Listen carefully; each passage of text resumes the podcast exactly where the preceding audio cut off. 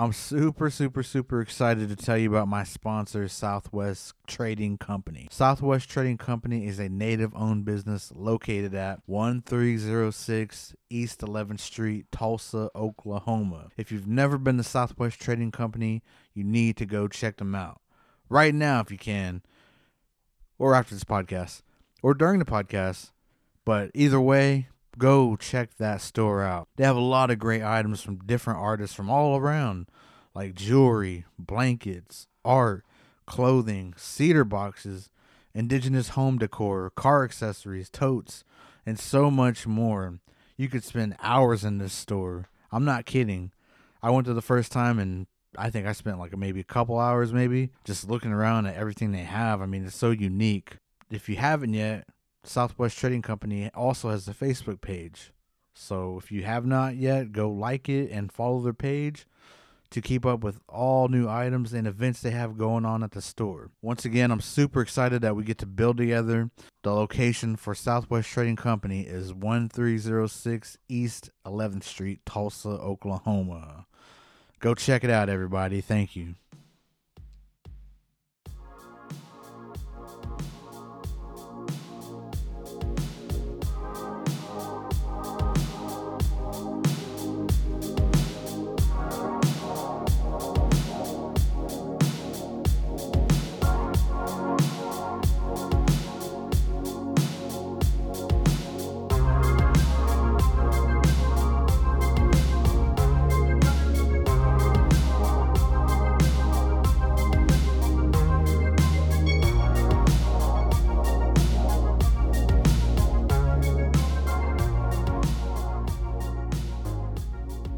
Everybody. Welcome back to Oki Podcast. On this episode, I have a really good friend of mine on the show today. He is a digital creator, and he is Dylan T Dark, but you may know him as DT. Yes, sir. Yes, sir. Um, He's here. He made it. yes, man. First of all, I'm happy to be here, Russ. I know we've been planning on this for quite some time, so it's finally good to make my way to Tulsa and you know be welcome into your place, man, and, and get this done. Hell yeah, man. I know, man. I've been wanting you on the show for a while now. Yeah, I remember we talked about this. I think, Hell, last year. I think we yeah we talked about doing this before we even met, like in person. True. Remember? That's I- true. I, can remember. I can't remember what we were even talking about. When did we meet? Was that at the River Spirit uh, premiere?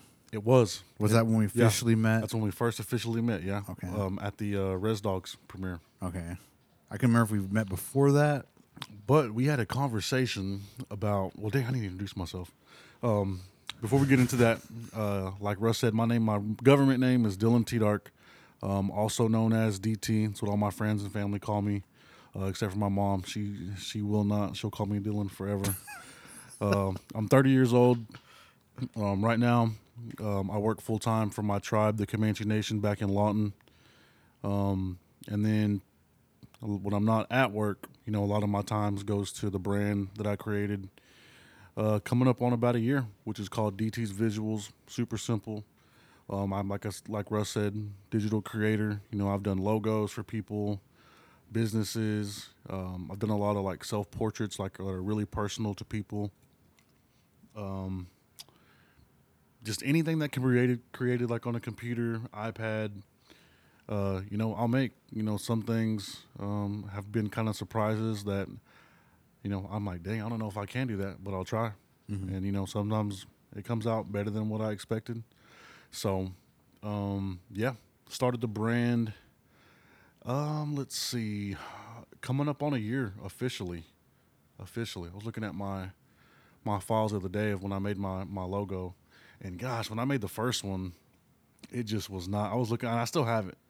I'll I'll show you later, but it was just not it, man. It was just a D and a T with like some bright lights in the back. I think I remember that one. Yeah, and it was just. Did you post it? I posted it. I I posted. think I remember that. And I was like, and I rushed it. I remember I did it in literally maybe like 20 minutes, and I was like, man, I I don't know if that's it.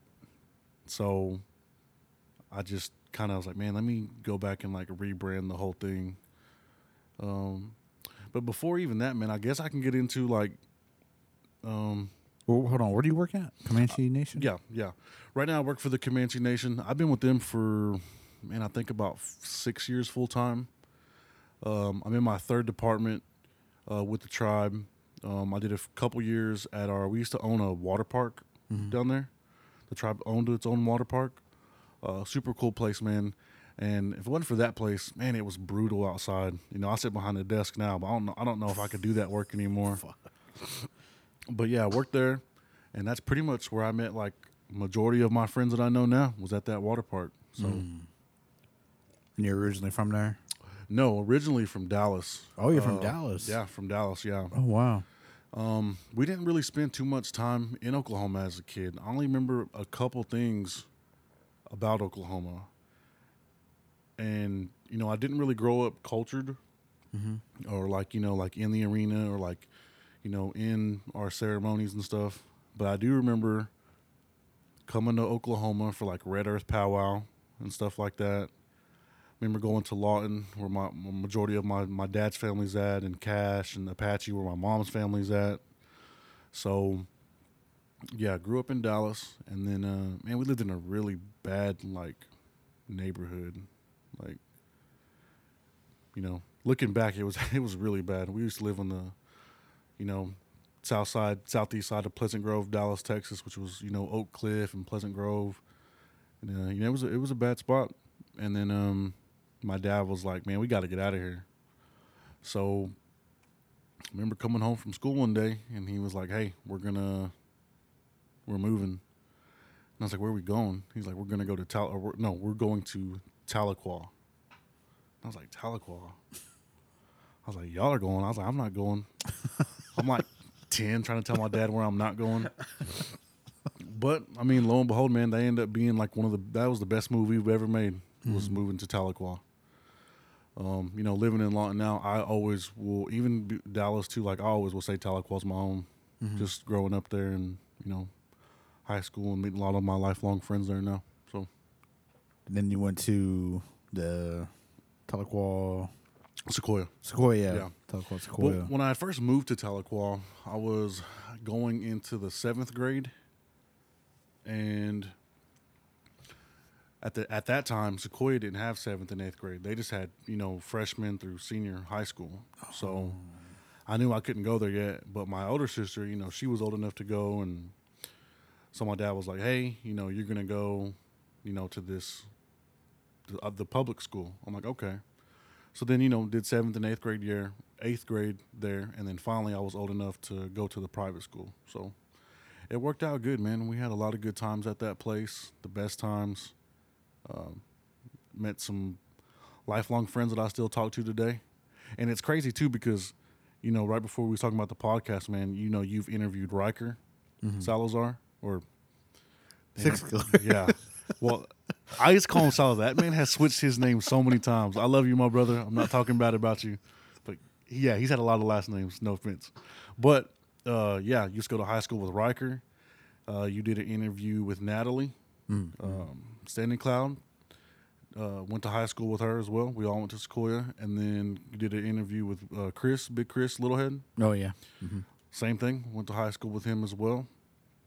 And then I know you said Trista's hopefully soon, so Come on, Trista. yeah, she's BSing.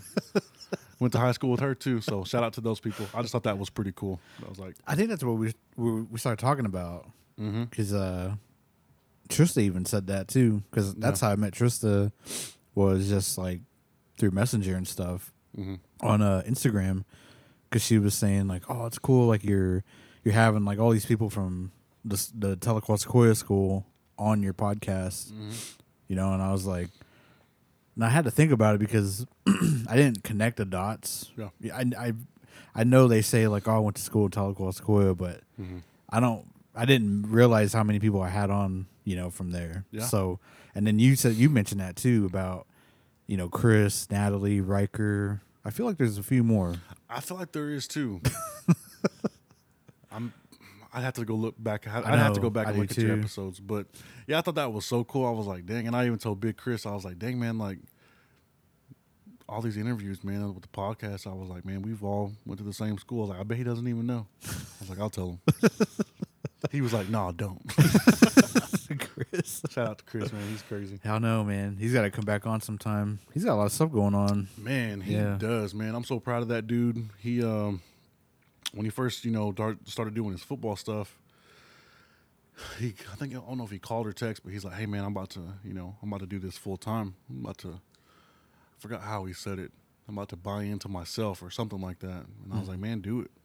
And uh man, like just seeing he he genuinely loves that, man. Loves just the game of football. You know, so to see him still being involved with the game after everything that he's been through, you know, from when we were just, you know, high school kids to, you know, Oklahoma State and even after and you know, just everything that he's been through. You know, it's I'm so proud of Big Chris, you know, just still doing his thing. And um, it's just cool, you know, seeing seeing him do his stuff, man, having his own logo and stuff. He just gave me a hat not too long ago and he was like, "Here, man." And so you know, we were, we were some real Indians. I did a flyer for him. He gave me a hat, and I was like, "We're good. We're good." real Indian trade. But yeah, man, shout out to Chris, man. I'm, I'm super proud of that guy. I know, man. It's yeah, it's it's so cool to see like everybody out here doing their thing Mm-hmm. when you actually like look at it. I guess Yeah, because when you're not in it, really, like you don't really. I mean, you hear of it, but then it's just like, ah, whatever. Because Yeah. I got my 40, 80 hour work week or whatever the fuck it is. yeah, But, and then how long did you go to, or what years did you go to Tahlequah? School? I went there from 2006 and graduated in 2010. Okay. So, yeah, I think yeah, Dang. that's four years. But yeah, man, it was fun, man. I was and and being at that school and moving to Tahlequah was like the first time I've ever been around like Indian people, like my mm-hmm. own native people. You know, growing up in in Texas, you know, there was I remember going to my school and I was like the only native kid besides my sisters. For real? Yeah, yeah. Remember, you know, playing basketball and stuff, and I remember one game in particular. I was shooting a free throw, and my coach was like, "He's like DT." I was like, and I looked over, I was about to shoot. He was like, "Do it for your people," and like he like raised his fist. He's like, "Do it for your people," and honestly, I think I missed that shot. I think I missed that free throw. Now that I look back, but yeah, growing up there, man, I was like the only native kid, and um, you know, never faced like bullied and stuff till I grew my hair out. I did grow my hair out. I to have short hair. And my dad was like, you know, you should really grow your hair out. And I was like, no, like, I don't want to be, you know, a little girl or blah, blah, blah. You know, super just self conscious about it. And then he's like, no, like, you're going to grow your hair out. You know, you're going to be proud to be who you are, especially where we're at and you being the only one. And I was like, all right. So we grew it out and it was getting long and long. And I never really like put it in like in a ponytail or, or braided it. And then woke up one morning, my dad was like, "Hey, he's like, get with your sister. He's like, she's gonna she's gonna braid you up and you know put your hair back." And I was like, "No, like I'm not going to school like that. I'm not going to school looking like a like a little girl." And mm-hmm. He we argued back and forth, and he's like, "Well, you're doing it." So I was like, "All right." So I went to school, and as soon as I walked into class, man, it was just like, you know, people were, you know, laughing and you know calling me a girl and blah blah blah. And at that time, you know, I was just like super like self cautious about it. I think even that day, I think like around lunchtime, I think I took my hair out. And then I seen my sister. She's like, "What happened to your hair?" I was like, "Man, like I'm not trying to do all that. Like I'm getting, you know, people are laughing at me. Like all my boys are laughing at me." And um, she's like, "Don't worry about them." She was and like we're like little kids. She's like, "Fuck them." we're like little kids. She's like, "Fuck them." I'm like, you know what? You're right. And my sister's mean, man. Amber, golly, shout out to Amber. She's, yeah, she's she's hell. Um, but yeah, I was like, you know what? You're right. So then after that, always just had it long until just a few years back is when I I had cut it, then grew out again, then cut it again. So yeah, man. Dang, that was a I hate that mindset of like, because I, w- looking back on it, I wish I would have grew my hair out too. Mm-hmm. But it's that same thing, like the whole, I don't get made fun of Yeah. because this is like that was the society like we lived in. It was Yeah. so like judgmental and yeah, easily you could just be picked on for just stupid stuff. yeah, And it was, and I hate like I hate looking back on that and just thinking like I should have just did it yeah. and should've. just like fuck it. yeah, like fuck it, like like who are they to To tell me how to fucking wear my hair, to Yeah. wear what clothes I like? Like Yeah, I'm not following I mean, now it's like, it's like, you know, like you're trying to follow the cool people, I guess. Yeah, yeah, But you don't know any better. Like you're just a kid, and Yeah. that's all you're around is like these other little kids or whatever, or teenagers, and yeah. and that's how they are, man. That's how society is. Like, it, I don't know how it is now. I hope it's changed now. I feel like honestly, like in today's world, I feel like it's worse because of social media. You know, when we were still in elementary, junior high, you know, cell phones were just getting into it and all that stuff. But you know, back then, if you had something to say about somebody, if you're talking bad about them, you know, you said it to their face or at school, blah blah blah. Now, you know, I can get on my phone right now, send out a tweet, could be completely false, but you know, some of it people will just take to the most extreme. Like you can bash somebody on social media, and it's super embarrassing because all you, it takes a tap of a phone, you know, Mm-hmm. and it's everywhere. Like, so I feel like kids today, you know, with with social media, I feel like the bullying and stuff is almost worse, just because, like I said, if you want to say something bad about somebody. Or post an embarrassing picture or a video, True. you know, it can just go Wow. crazy, you know Mm-hmm. versus you know back then you know a lot of just rumors or you know saying something to someone's face so i feel like it's worse now so um Damn. Yeah, I didn't even think of that. yeah yeah Fuck. And that's got to be you know i still have a younger brother still in high school my younger sister she just graduated. But i, I, I don't know. I want to sit down and ask him like you know how is it with social media and stuff you know? I'm sure it's i'm sure it's got to be worse. It's got to be. So just but that's just the world that we live in now Mhm. you know? It's it's it's sad how you know bullying can really lead to just the self-destruction of one's own mind to think that they're not good enough and they're not good enough to be here and you know and especially with our people you know suicide and it's it's horrible it's horrible Yeah, it really is, man. It I don't know. It's hard to it's hard to get past all that stuff too.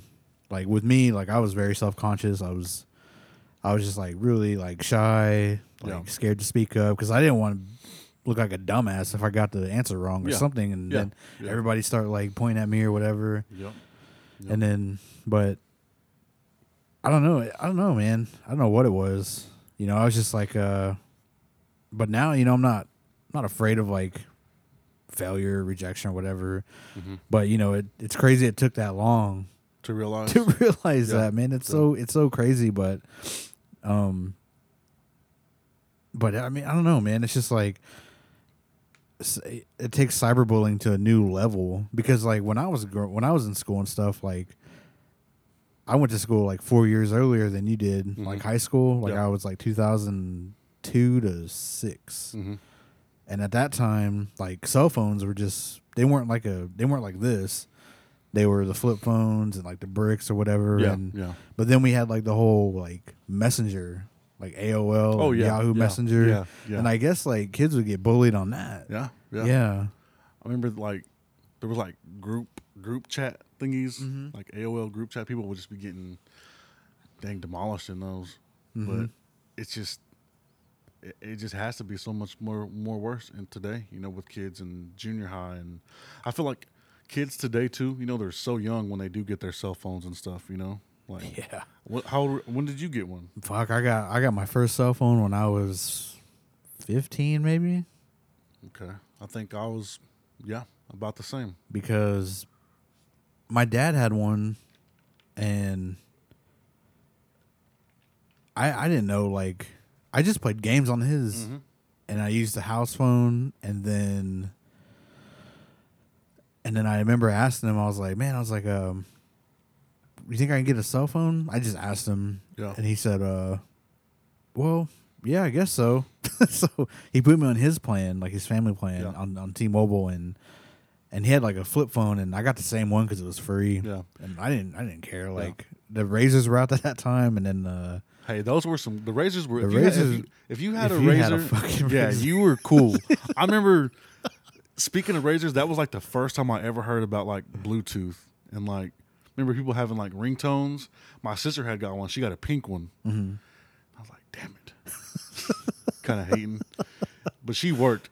Um, but anyway, she had a pink one. I remember like her and her friend was like, oh, like Bluetooth me that ringtone. Yeah. and they would send ringtones to each other. I was like, damn. But I remember when I finally got one, I was like, hey, like I could say that too now. But yeah, if you had a razor back in the day, you was the shit. Like you were a cool kid if you had a razor. That's funny. It went from like razor to sidekicks. Oh sidekicks yeah. were the. Yeah. I wanted a sidekick. I kind of still want one yes, if it was still like available. yeah. I bet I'm sure they are. I remember one girl in high school, she had one, and I thought it was just the coolest thing. Like she would just pull it out and just Yeah. yeah, and was, she would just text real quick and put it up. But man, wild times. Dang, I forgot about the sidekick. Bro, I'm telling you, man. But yeah, I was like 14 when I got my or 15, Mm-hmm. and I like I don't know. I didn't have anybody's number really. I just had Yeah. like a few friends, and and you couldn't call like during the day because it would charge you. You had to wait till Yeah. like nine o'clock. Wow, that's crazy. you know, there's some things that you forget until you talk about them, and you instantly remember like details of all of them. That's crazy. Yeah, I do remember that. I do remember that. I remember like even having like a limited amount of text you could like send and receive. I remember those too. Yeah. yeah. Well, weekends are free, right? Yeah, weekends were good. Yeah, yeah. So I remember I was like, "Do, do, do, do, do, do." and then I remember like when, uh, when I would like run out of my text, like I would use my mom's phone.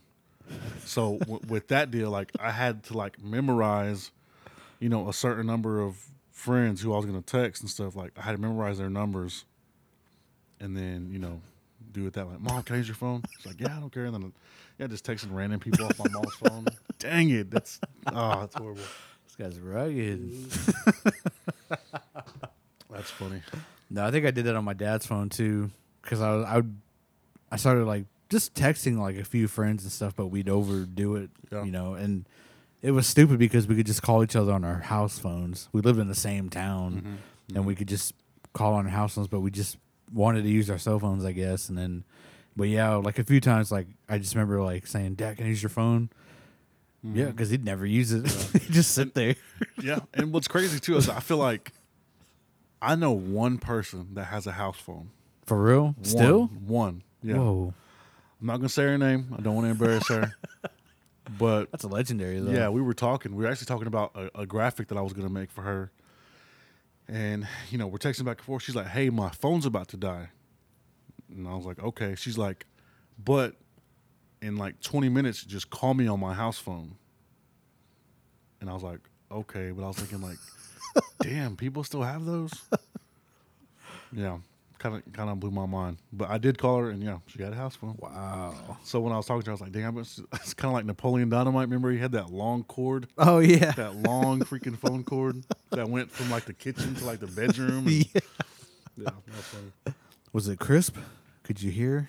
It was not crisp For It- real? It sounded. It sounded like it was. It just sounds so muffled. What?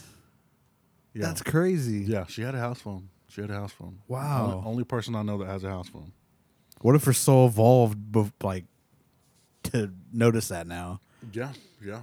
And I'm like, I wonder if someone in their house like has like a probation officer where she has to have a house phone. I'm gonna ask her. I'm gonna text her later. Say, hey, someone in your house in trouble or what? That's crazy, man. Like I, I've I see like those house phones or landlines, whatever they're called, at Best Buy. You know, you'll see the phones, but they're just there, and I don't think ever. I, don't, I never thought of anybody actually buying them, Yeah, but who, who knows? You know. yeah. Um. So, and I think people still buy them. I um, I work for the, the for the tribe now. I work in our property and procurement office. Um, we do a lot of uh, like help like helping our departments with you know things that they they order from like you know all our different vendors. Uh, we pay you know some bills of the tribe. We also uh, just do like different things to help the departments keep keep operating. You know whatever we can do to help. But anyway, one of the things that we have to do is like say someone has an order from Amazon. They order all these different items. The boxes come in. We'll open up the boxes, check off what items have come in. And so the other day I opened it up and it was like six house phones. Oh, And I was like, damn. People still use them. what are these? Yeah. That's what I said. Oh my But anyway. god, That's so crazy. That's wild, man. Yeah. That's wild. Like. I I don't know anyone with a house phone. I'm surprised my dad doesn't have one. Yeah, yeah. Because he doesn't have Wi-Fi, dude. Really, bro. My dad too. Like my dad has. It's so frustrating. my dad has a cell. My dad has an iPhone, and he doesn't even have internet to it. yeah. And I was like, Dad, you have an iPhone. He's like, well, I don't know what the hell this is. Like, he's like, I got 19 numbers on my phone. He's like, Yeah. and eight, seven of them are from you kids and my wife. So that's eight. I was like, dang.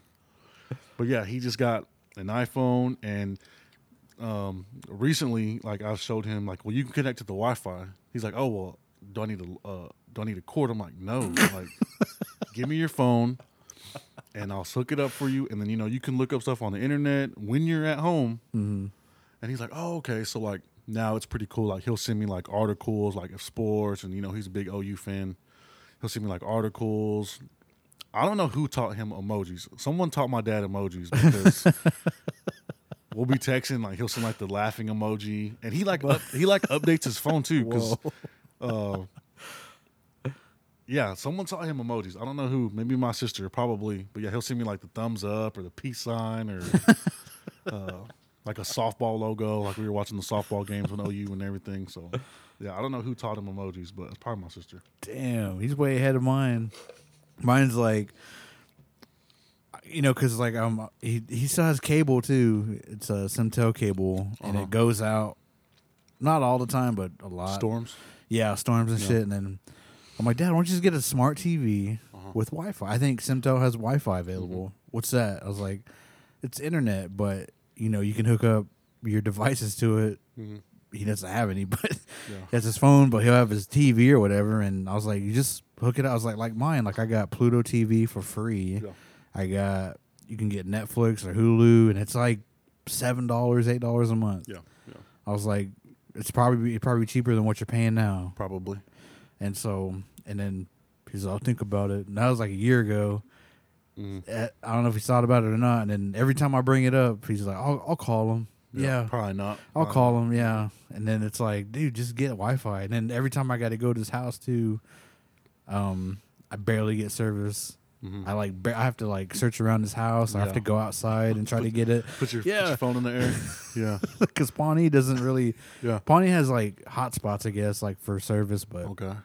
but it's not like like here like everywhere you could just get whatever you want but Yeah. yeah, Yeah. it's frustrating dude it's so frustrating to try to explain like technology too Yeah. It is. like It is. and then you talk about the save me- save phone or names or whatever and this dude has no numbers saved they're just typed in and he calls them Really. yeah it's so fucking weird i'm like Mhm. dude i was like just save them man Yeah, like yeah.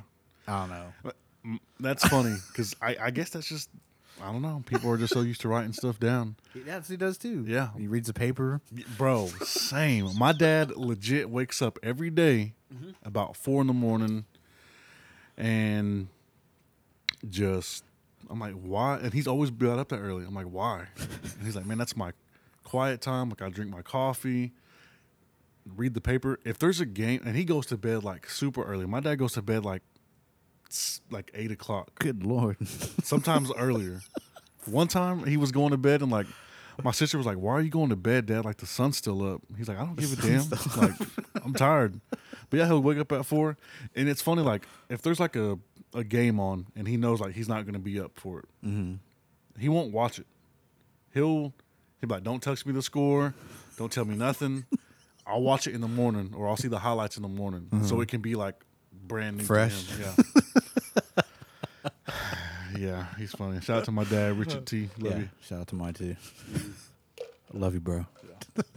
Man, Love you, pops. that's freaking. golly. Fuck. He's gonna be listening to this, man. flaming me up. Maybe he'll maybe you'll find out who uh, taught him the emojis. I, man, it has to be my sister. I'm gonna ask her after this. Actually, I'm gonna text her right now. Hey, I'm gonna text my dad. I'm, he probably even know what emojis are. Oh my god, that's too funny. Dude, I'm telling you. What did you do after Tahlequah Sequoia? Oh, so after Sequoia, um, I was kind of like, you know, I wasn't the smartest kid in the class, but I definitely wasn't the dumbest either. But you know, I knew I could go to school and just try it. You know, um, so I was kind of like one of those kids that was like ready to go to school, but I wasn't ready to leave home. Mm-hmm. To be honest, so uh, thankfully, being in Tahlequah, they have Northeastern State right there. Mm-hmm. So, which was cool because a lot of my friends, a lot of my close friends, my, my brothers were were also going to go there. So I was like, cool. So we stayed in town. Got me got me a house with my brother. Moved out of my dad's. Got me a house with my my brother Dustin. And went to NSU, and I think I was there. Man, that whole life is just like such a blur. Good times, but I want to say I was at NSU for like two years, two years, and then I got into some trouble. Um, ended up basically like dropping out of NSU, just a little bit of both. I knew like I was either gonna get kicked out or they, they were just gonna just you know drop me. So I was like, man, let me just do it on my own. So Mm-hmm. I um yeah, I just dropped out of school and then, you know, still had bills to pay. And after that I had got a job at the casino. There's a Keetoowah Bands of Cherokees. Mm-hmm. So got a job at the casino, was working there and I was like, man, like I need to go back to school. You know, like I can't do this forever. I don't want to do this forever. I want to do it now. So after that, NSU was cool. Worked for a little bit in Tahlequah. So I was like, man, I got to get out of here. You know, I was getting into that that lifestyle of just, you know, working, partying, working, partying, and that was it. Like, I feel like all my money was like going to bills, and whatever I had left was just partying. I was like, man, this is getting old. Mm-hmm. So, um, the fall came, and I was like, man, I'm gonna go to Haskell. So, went up there, and it was great, man. I'm, you know, people always will say what they want about Haskell and you know, it's party school, and you know, some, you know, they're right. I've seen kids go there, and that's all they did was just party. Mm-hmm. Then I seen kids that I met there that would just go to school and didn't do anything. Then I seen kids that did both, you know, worked their ass off in school, but they also partied hard when the weekend came too. Mm-hmm. So, but yeah, was there for I want to say three semesters, and then same thing, got into some trouble. This time I got into some legal trouble, and I was like, all right, and yeah, I don't really want to go too much into detail, but you know, I just got into some legal trouble. Um, you know, get caught, got caught with some things that I shouldn't have had Mm-hmm. and I ended up getting kicked out of Haskell. They ended up expelling me, and I was just devastated. I was like, I've never even been suspended Mm-hmm. from junior high to high school. I've never even been. I had detention, I think, twice in high school for skipping class, and that was like freshman and sophomore. So I'd never like had really been like in like some discipline trouble. Mm-hmm. So when I got in trouble at Haskell, they was like, "Yeah, we're just gonna, you know, the decision's been made that you've been expelled." And I was just like, "What? Like what?"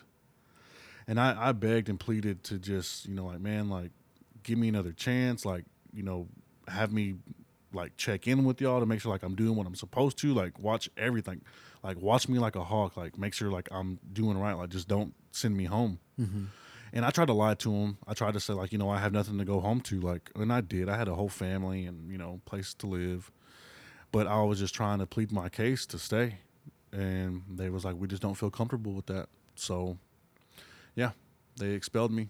And I remember making that phone call to my dad, and it was a super hard phone call. You know, as your as your dad, you know, it's like you know, I don't know how you feel, but it's like you know, the person that's the hardest on you, Mm-hmm. and the person that you don't want to disappoint. You know. Yeah. So when I had got kicked out, I had to make two phone calls, one to my dad and one to my mom. And you know, they've been divorced my whole life. I don't remember a single day where my parents were a couple. You know, by the time I knew what was going on, they had already split up and divorced and everything. But anyway, so I made the phone call to my dad and I just told him, I was like, man, got into some trouble and I'm getting kicked out of school. So I'll be home probably this weekend. And he's like, well, He's like, that's all right. He's like, well, just come home. Just, you know, I'll send you some, some gas money and just come home. Just come home. He's like, we'll talk about it when you get home. I was like, shit, he's pissed Oh, and like man. disappointed. Yeah. But then, you know, I had to, you know, get my shit together and call my mom. Hey, mom. Told her the same thing. And with her, it's like, you know, my dad, you know, he'll jump on your ass and then be like, you know what? It's all right. You know, you messed up, but, you know, I still love you, you know, but, you know, he got to, he's got to get it out first. You know what I mean? He's got to, you know, unleash Mm-hmm. and then, you know, console, you know. With my mom, it's like, you know, can't really do no wrong. Even though you know she'll she'll jump on me too. Like she will. She has plenty. She does it now. But it's like you know it's just huge disappointment phone calls that I had to make that day, and um, yeah, that was a tough tough day. And then you know of course it was tough having to leave, having to leave everybody up there. Mm-hmm. And so, let's see. After Haskell, that's when I came back, and I was just in Tahlequah, man. I had to move in with my brother, who had a little bitty one bedroom apartment, and I wasn't working. I wasn't really doing anything, and that was probably, honestly, I can say probably like the darkest mm, times in my life because you know, I came home from school, you know, had I was like, dang, like I'm I've never been in trouble and I'm 0 and 2 when it comes to college. Like like I'm better than that. Like I, I know I'm better than that. And you know, wasn't working, had some money but not much to live off of, like just a dark time. I didn't have any social media at that time because I was so embarrassed at what had happened to me. You know, and there was a bunch of rumors that were going around at Haskell, like why I really had got kicked out, and I didn't even feel like speaking on them, so I never really just told people what happened until like years later. I, you know, I finally went back to Lawrence, and I was like, no, this is what happened. Like it's my fault. Mm-hmm. And there were some other things that were going on, but it was you know it was my fault. I'm the one that got in trouble. But when I came back from Haskell to Tahlequah, it was just a dark time. Like I said, I was super just alone, just you know, and that's my hometown. But I never felt more lonely being at home. Like I said, I didn't have no social media. I wasn't hanging out with people. I was on probation, so I couldn't, you know, party around and stuff, which was fine. I didn't need to be anyway.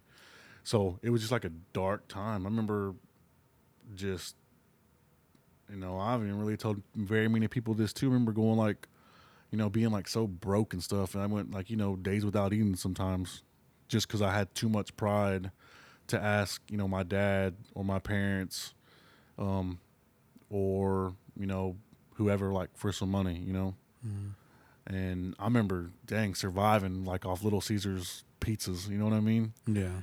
Because it was just, you know, I would give in something. But I remember, I remember there was a couple times where you know I just wouldn't and couldn't just eat for a day and a half or a couple days just because I didn't have any money. So you know, I would just sit at home and just chill. Like wouldn't even think about food and stuff. And I was like, damn, you know, I didn't have to make it that hard on myself, you know. But just being so prideful that that's what I went through. And those were some, like I said, man, those were some dark days. I can like literally just see them, you know, when I look back. And I was like, man, this isn't it. Like, I gotta go. I gotta, I gotta leave again. And that's when.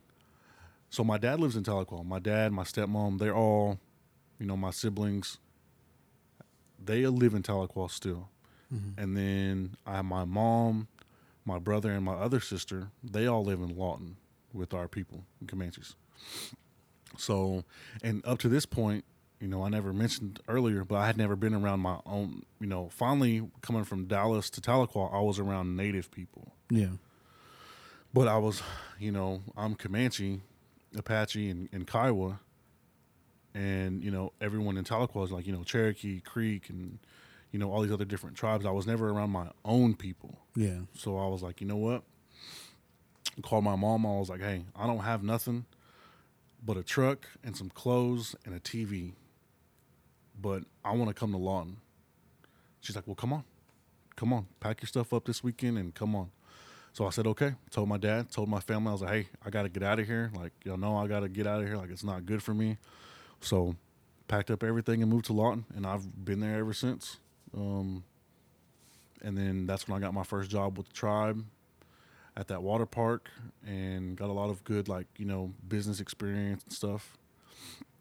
And then I took a more serious, a lot more serious job. I was at our uh, tax commission, um, where the title was the enforcement agent, and we did a lot of. Um, I was able to bring back a couple programs that the tribe had done before.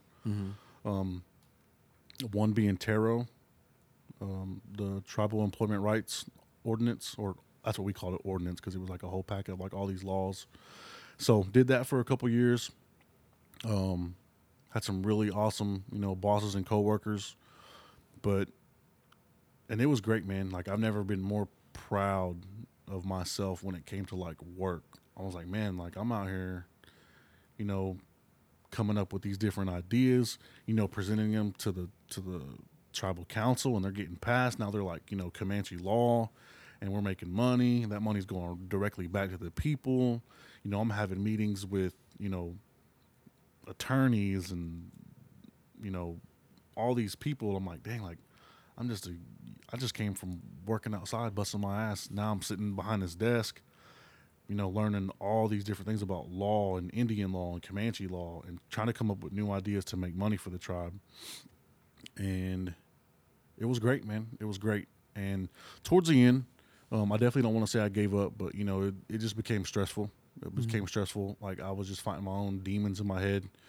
It's just like, man, like, am I do am I am I doing a good job? Like, am I am I doing the right things? You know, am I trying to make the right changes and push for the this, this, and that?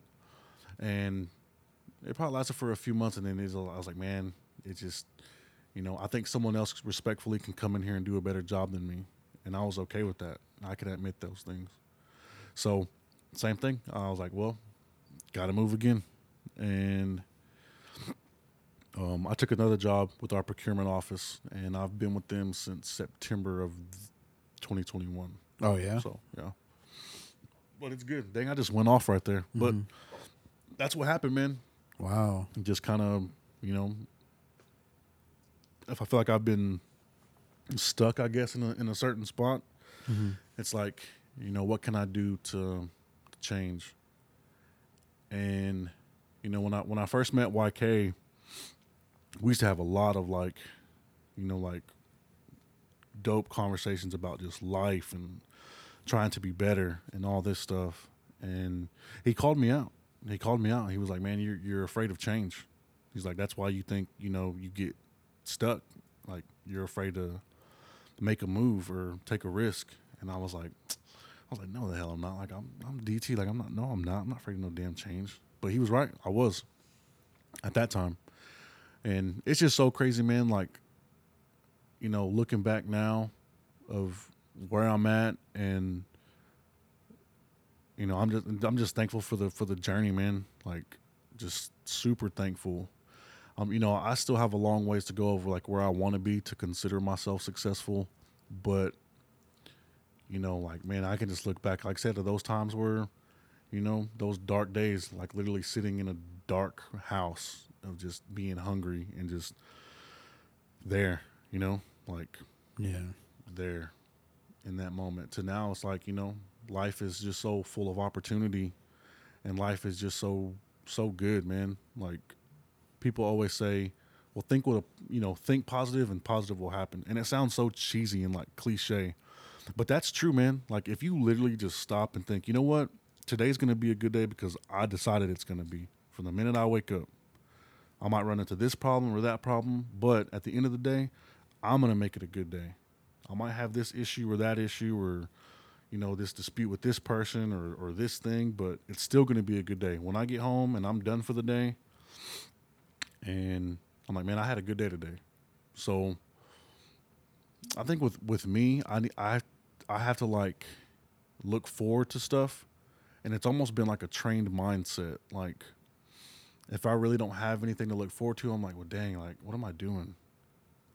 But it's like, you know sometimes i gotta tell myself a lot of times like damn dt like just chill out. Like you're fine. Like you're good. Like chill out. Mm-hmm. And you know that's what that's what keeps me going man. But i have you know just good solid people around me like man, and like when it comes to like this brand now, like DT's visuals, man, like I just can't thank people enough, man, that just rock with me. Some people don't even know me, but they want a shirt or they want a hoodie or they just share a post or like a post or drop a comment. Like, man, that means a lot than any you know dollar sign will. You know, I just did, I just dropped some shirts off uh, today in Tahlequah to some people I don't even know, but you know we had a good conversation. Like, man, you know we like your work, man. Like we like what you're doing. You know you're so chill, and it was just like, man, like I need to be thanking y'all. Like, you know, you're here buying shirts. Like, you know, I got gas. You know, I can go eat and pay my bills and stuff. So I'm just thankful, man, for for the journey of where I was in those dark days of getting kicked out of those schools to now. It's like, you know, I'm good. I'm all right. You know, I'm okay. I'm Yeah. okay. Yeah. What were you taking at those schools? Like, what were you trying to get your degree in? I guess. Um, business uh, management.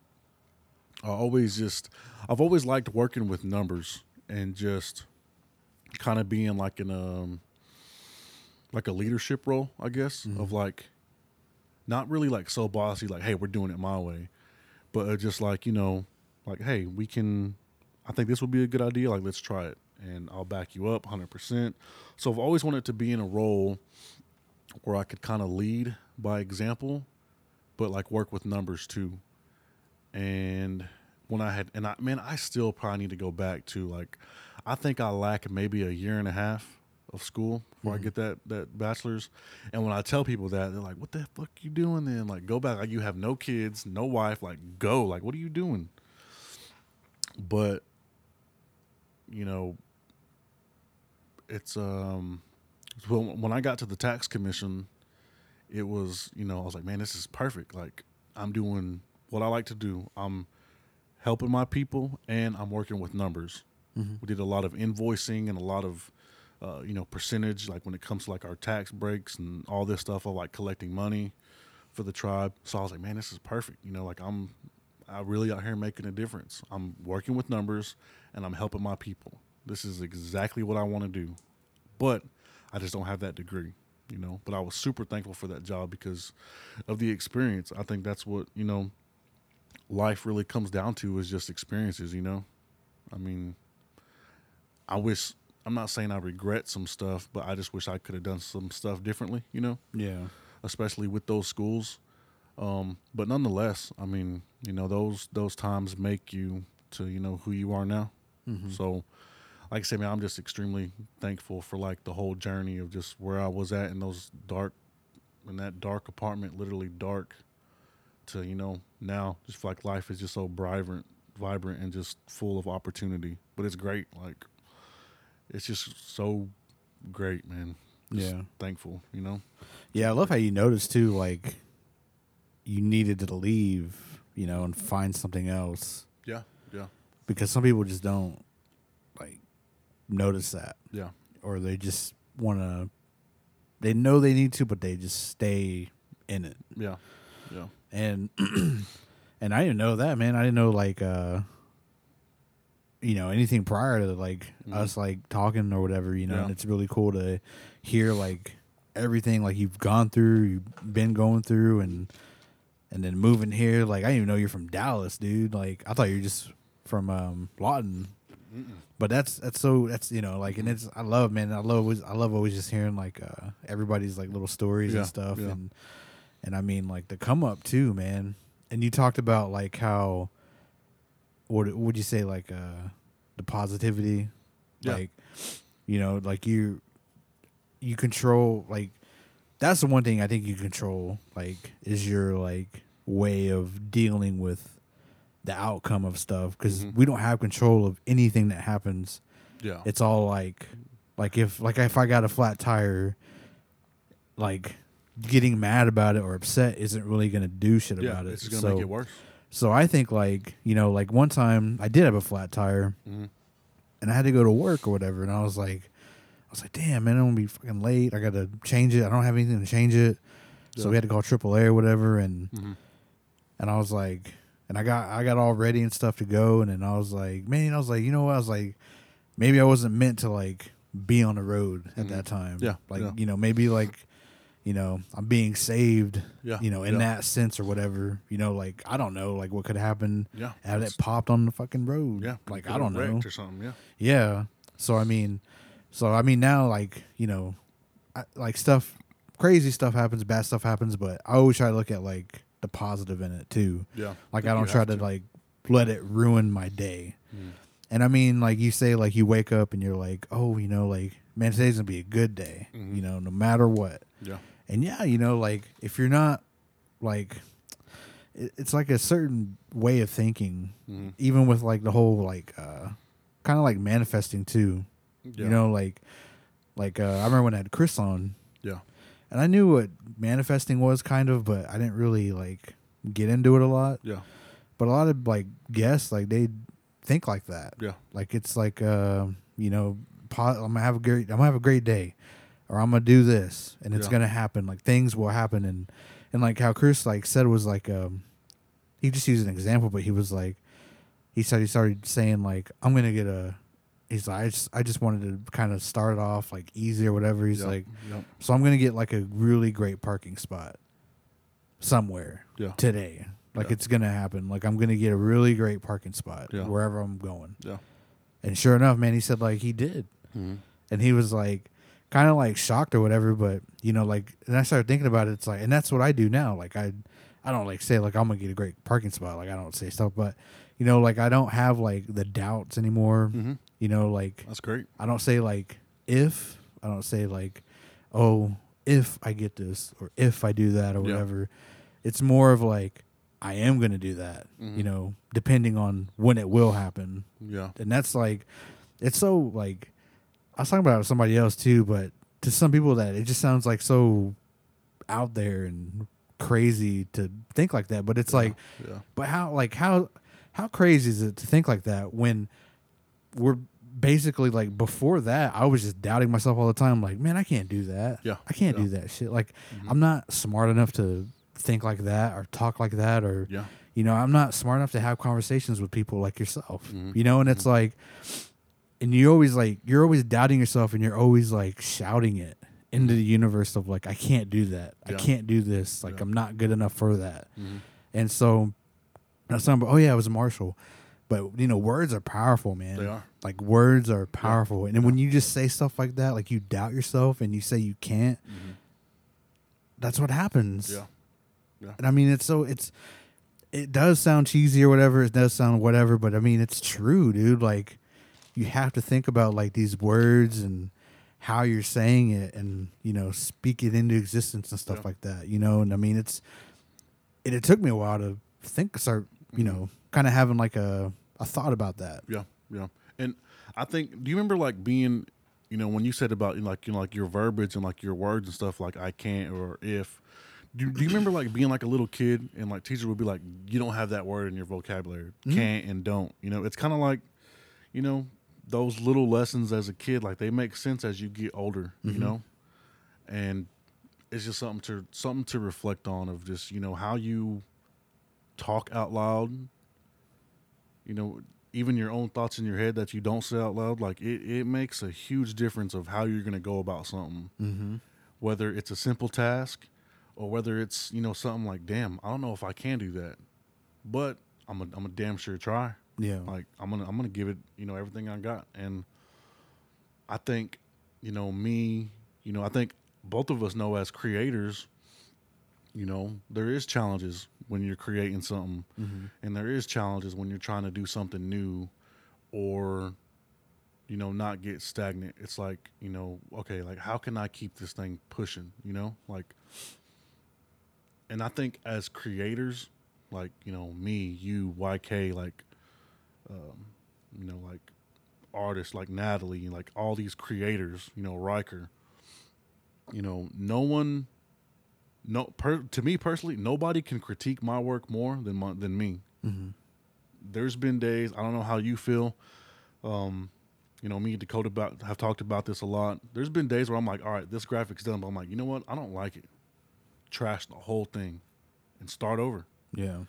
So I think as creators, you know, nobody can critique us more than, you know, our own selves.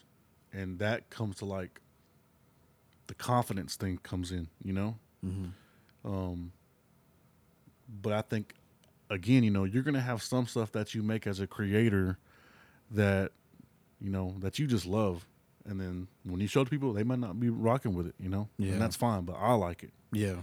Now, it's if something more personal. It's like okay, they need to like it. Like they're paying me to make what they want. Like they need to like it. But you know, if like I said, I just think as creators, you know, no one can critique us more than our own selves. You know, Yeah. Yeah. and you know, I'm sure you've ran into it. You know, have you have you ever had something like where you're making something like, you know what, I don't like it, Mm-hmm. and just trash it? Like, have you have as a you know Oki podcast or you know all these, you know, I've seen you. You're always doing something like. Mm-hmm. Have you created something or finished a project? And you're like, you know what, I don't like it. We're not gonna put it out, or we're not gonna, you know. Have you ran into that? Yeah, yeah. Um, it usually goes for like the artworks of the episodes. Um, because at first I didn't know what the hell I was doing. Like I knew like graphics and stuff, but you know things change over time, and you always have to be on top of what's changing, what's new, what's easier, what's what's gonna, you know, what's gonna pop. Like there's there's rules to like Yeah, putting yeah. stuff out and then like grabbing people's attentions. Then you have to think about the people that lose like attention spans. Like now it's like three seconds or whatever. But I mean, but mainly it goes like I remember when I first started doing like the art. I was just gonna I was just gonna put the main logo on everything. yeah, yeah, But then I was like, I was like, man, that kind of seems lazy. Like I'm just doing this. I was like, yeah, it's hard right now because I don't know how to talk. Like I talk to like people just regular, like without hitting the record button. Yeah. But when it's on, it's fucking hard. Like it Yeah. was hard to do at first. Like I bet. I bet. and I say like Riker carried me that first episode because I was so afraid. I was so scared. Mm-hmm. And I was just like, I didn't know what to say every time he said something like, because Mhm. that was my first time meeting him. And I didn't want to like run him off. Yeah. And then like, it was just like all these things in my head, like hmm what could go wrong. Yeah, yeah. And then I had to edit that sucker, like, because I kept, man, I kept like, I kept having dead air, and then I kept like saying, "Dang," and I had to, and I sound like Joe Dirt, yeah. and I had to edit that out, and then it was just like, I, and there's some parts where I wasn't even making sense, and I was like, "Damn, I got to make it make sense," because I'm just kind of just Yeah. going off.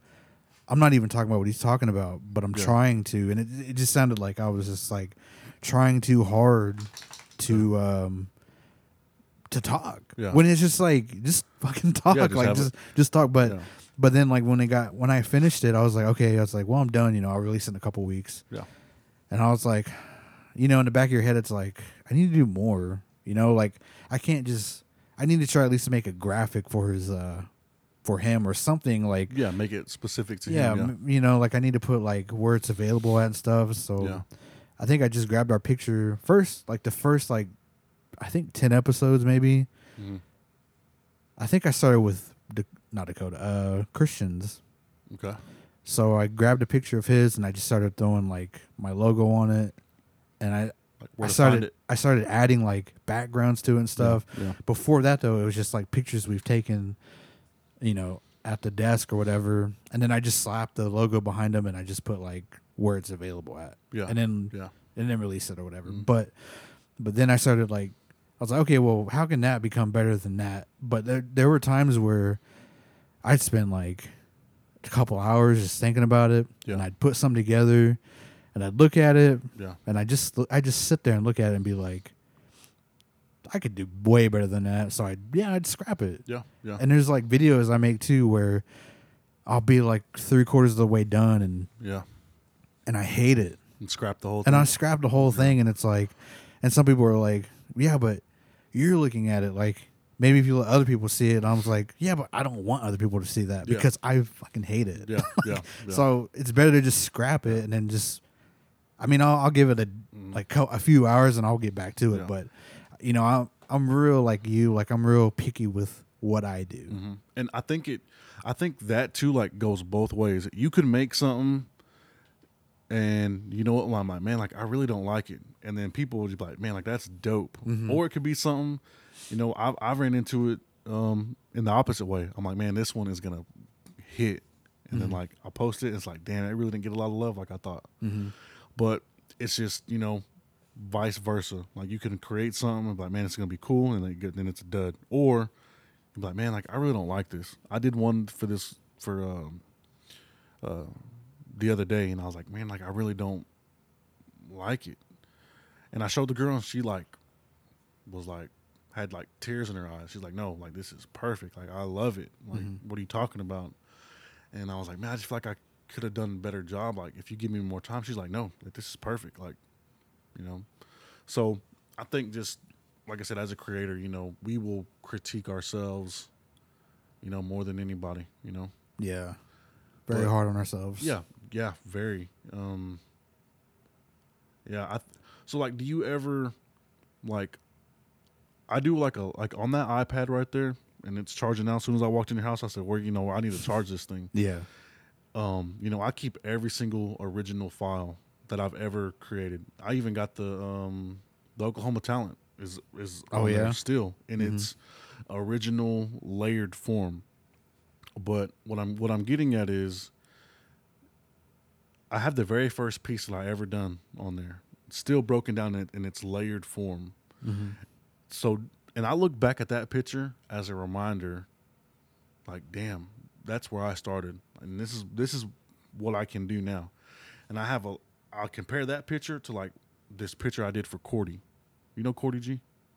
No. No. Okay. Well, she she's you need to get her on too. She she has some good stuff to say. I'll hit Any- up. um, well, I did this portrait for Cordy, and she was like in her uh, regalia, super intricate, super just detailed, and I was like, I was like, I don't know if I can do this, but I did it, and it it's like my one of my favorite ones, just because of all the details, the red, the purple, and I look at that picture for her, and the first picture I did, I'm like, man, these look like two different people, Mm-hmm. but it just shows like the progress I've made. Yeah. So do you ever like look back and be like, dang, that's where I was to where I am now? And I thought that was good back then. I thought what I did a long time ago was dope and great, Mm-hmm. but what I'm doing now was 10 times better. Yeah. It's like, do you ever like look back at your old stuff? Yeah. I have to. I mean, I have to to see that progression. I know I'm progressing, Yeah. but it's Yeah. always good to see like a um evidence of it. Yeah, to reflect. Yeah. Yeah, to reflect. to actually see like the growth that you actually do like within a year, a year and a half or whatever like I mean like before the podcast I'm to do I wasn't doing shit. Yeah. Like I wasn't doing anything but you know like but a year it's a, it's about a year and a half now that I've been doing this and I don't even like I hate doing it but I listened to the first episode.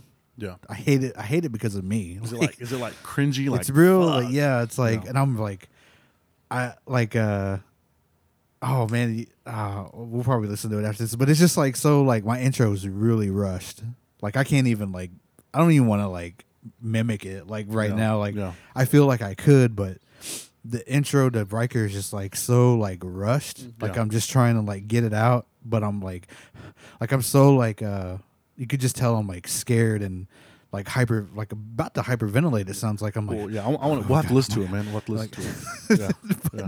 but it's just like oh this is Riker's and I'm just trying to get through it and I'm just trying to introduce him so he could take over. Yeah, yeah, But you know like before that like I needed a crutch. Like I needed somebody. That's why I wanted my friend to do it with me because if this failed then at least we both failed mm-hmm. and it wouldn't be just solely me. Mm-hmm. But you know like things work out like we were saying, you know, things work out how they're supposed to. yeah, and you know it's helped me it's helped me grow to become a person to just stand on my own yeah, yeah. and if i fail then cool so what Yeah, you like tried. fucking Yeah. get up and do it again you know or or like i'm making other shows or whatever and if those fail then fuck it like cool like well let's let's try again but with something else or something Yeah. i don't know you know like Yeah. there's there's so much like stuff to do Yeah. it's not just a one And, hit or quitter it's dude, like man, just fucking go the thing that I love about Okie Podcast, man, is it's it's Oklahoma, man. Like Mhm. there are so many cool things happening in our state, and there's so many dope ass people here. Like yeah just dope. There's just man, just there's just dope ass people here, man. Like people think, oh, like Oklahoma, damn middle of the map, ain't shit here. Mm-hmm. You know, like it is what it is. But man, like there's a lot of good things happening in Oklahoma, and we have a lot of cool shit here. We And, do. Yeah. You know, I love Oklahoma. You know, I do. You know, Texas that will always be a part of me, and you know, Dallas and everything. Mm-hmm. But you know, I, I just love Oklahoma, man. Like you can go anywhere in the state in in just a few hours. You know, and like I was telling you, I feel like Tulsa is like. You know, this whole other state way over here, and I feel like Yeah. Oklahoma City and Lawton's like our area way over there. But it's like, man, there's just a lot of cool shit here. Like, not even just in our native worlds with, you know, I think it what, 37, 38 tribes that are here Mhm. in Oklahoma. but yeah. just, I was like, man, like with, with Russ, man, it's like, you know, interviewing all these dope people, like, man, but it's an Oklahoma thing. Mm-hmm. And I think I even shared your post not too long ago. I was like, man, there's like a bunch of cool shit happening in Oklahoma. And some stuff, you know, you just have to just tap into, you know, maybe do your research to find out, like, damn, I didn't know we had that here. Or I didn't know this person was from here. Someone said Brad Pitt was from Oklahoma. I didn't know that. Yeah. Like, He's from what the hell? Shawnee, I think. Yeah. Yeah.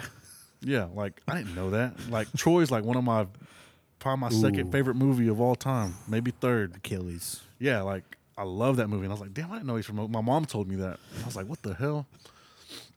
So when you get Brad Pitt on Okie podcast, I want to find him.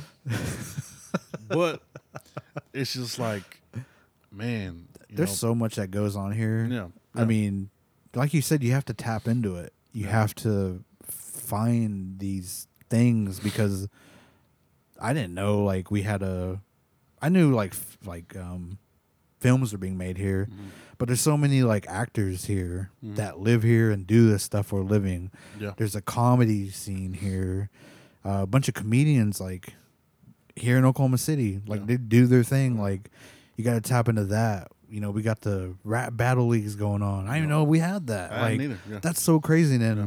we got the freaking NBA going on in Oklahoma City. I mean, you got YK filming them.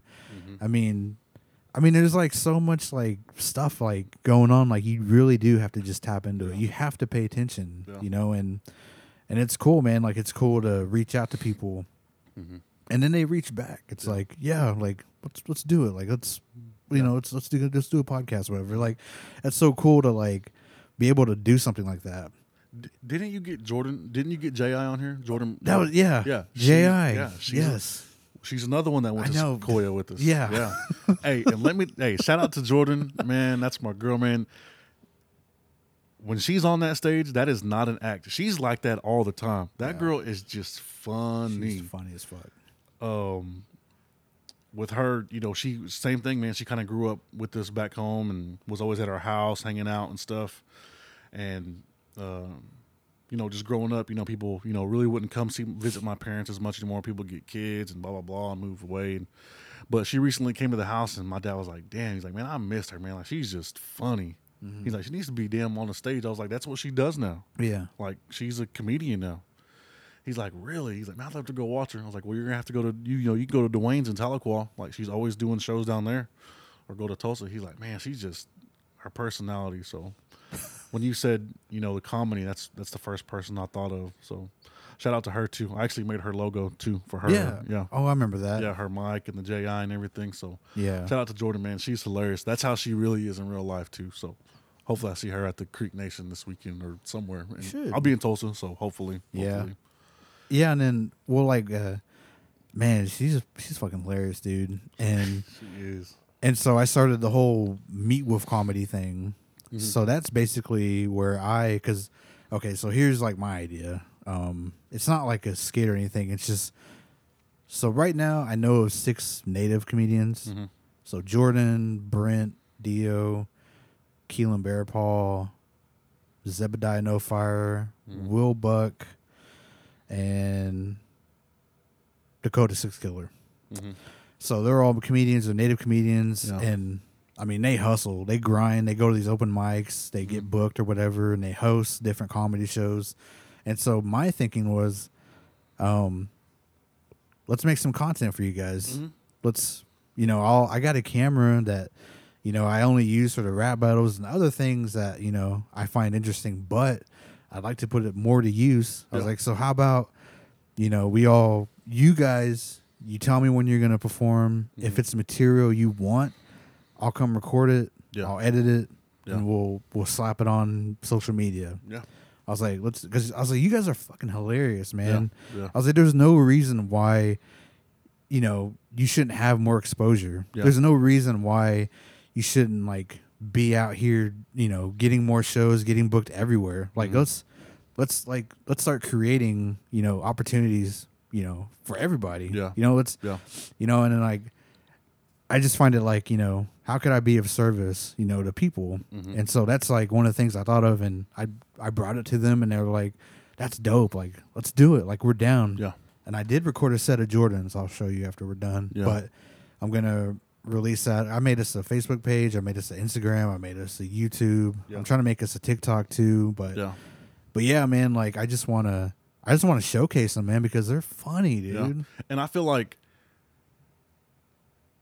uh, you know, me and uh, my my brother Terrence back home, like, you know, Worms and YK, like, I feel like native comedy is like so like untouched, like so, like people don't know about it. You know what I mean? Mm-hmm. Like the the world doesn't know, and I think they finally got a piece of that, like with Rez Dogs, Reservation Dogs, and when we were watching the premiere that night, I was like, "Damn, that sounds like some of me and my friends," you know. And it's, Yeah. but it, they're on a, like a huge scale now, so it was so cool to see people finally get into like, you know, seeing like how natives joke around. Mm-hmm. Because sometimes, man, we're fucking cruel. like, Yeah. but it's funny, man. Like, man, like I just love laughter. Is just such the it's the best medicine, man. Like Mhm. when you're laughing like uncontrollably and just in a laughing mood, man. It's just like you know, it's just the best of times. And it's funny when they know what you're talking about. Yeah, yeah. And then the more they laugh, you laugh. Yeah. And it's so uncontrollable. Yes. Tears, cramping. Like, it's so. Mhm. Oh my God. And like some like my boy Worms, man, like he's rugged, bro. Like shout out to my, I love my brother Worms, but man, like he just be saying like the like the most inappropriate, like nastiest shit. Like we'll be at dinner, and I'd be like, "Damn, that's thick," and he'd be like, "Who's thick?" I'm like, "All right, chill, bro." Or you know, like, bro, like it's real, but like, uh, like with damn YK, like if we're like. Damn, at a funeral or like somewhere like we need to like chill out. Uh-huh. I'll tell him like, bro, look at me. Don't fucking make me laugh in there. Because once I start, I can't stop. And he'd be like, all right, man, we're good. And I was like, actually, sit over there. and same thing, man. Like, we was at this at this funeral, and God, this is gonna sound horrible. But my sister came, and I was like, hey, sit between me and Dakota, because I can't sit by him, because I'm gonna be damn cracking up. And I don't want to laugh like that, because once I start, like, it's hard for me to stop. And uh anyways, that didn't work. She sat between us, but it still didn't work. I actually ended up having to leave a little early just because I was damn laughing around. Oh my God. I was like, damn. But yeah, man, laughter is, is just, you know, natives, man. We we have, man, we just have our own humor, and it's just funny, you know. Like it's Mhm. just genuinely just funny. I'm actually I'm looking forward to seeing what you got at Jordan because she's crazy, man. Every time I see her, man, the first thing she's always just talking shit, but it's funny, like For you know what I mean?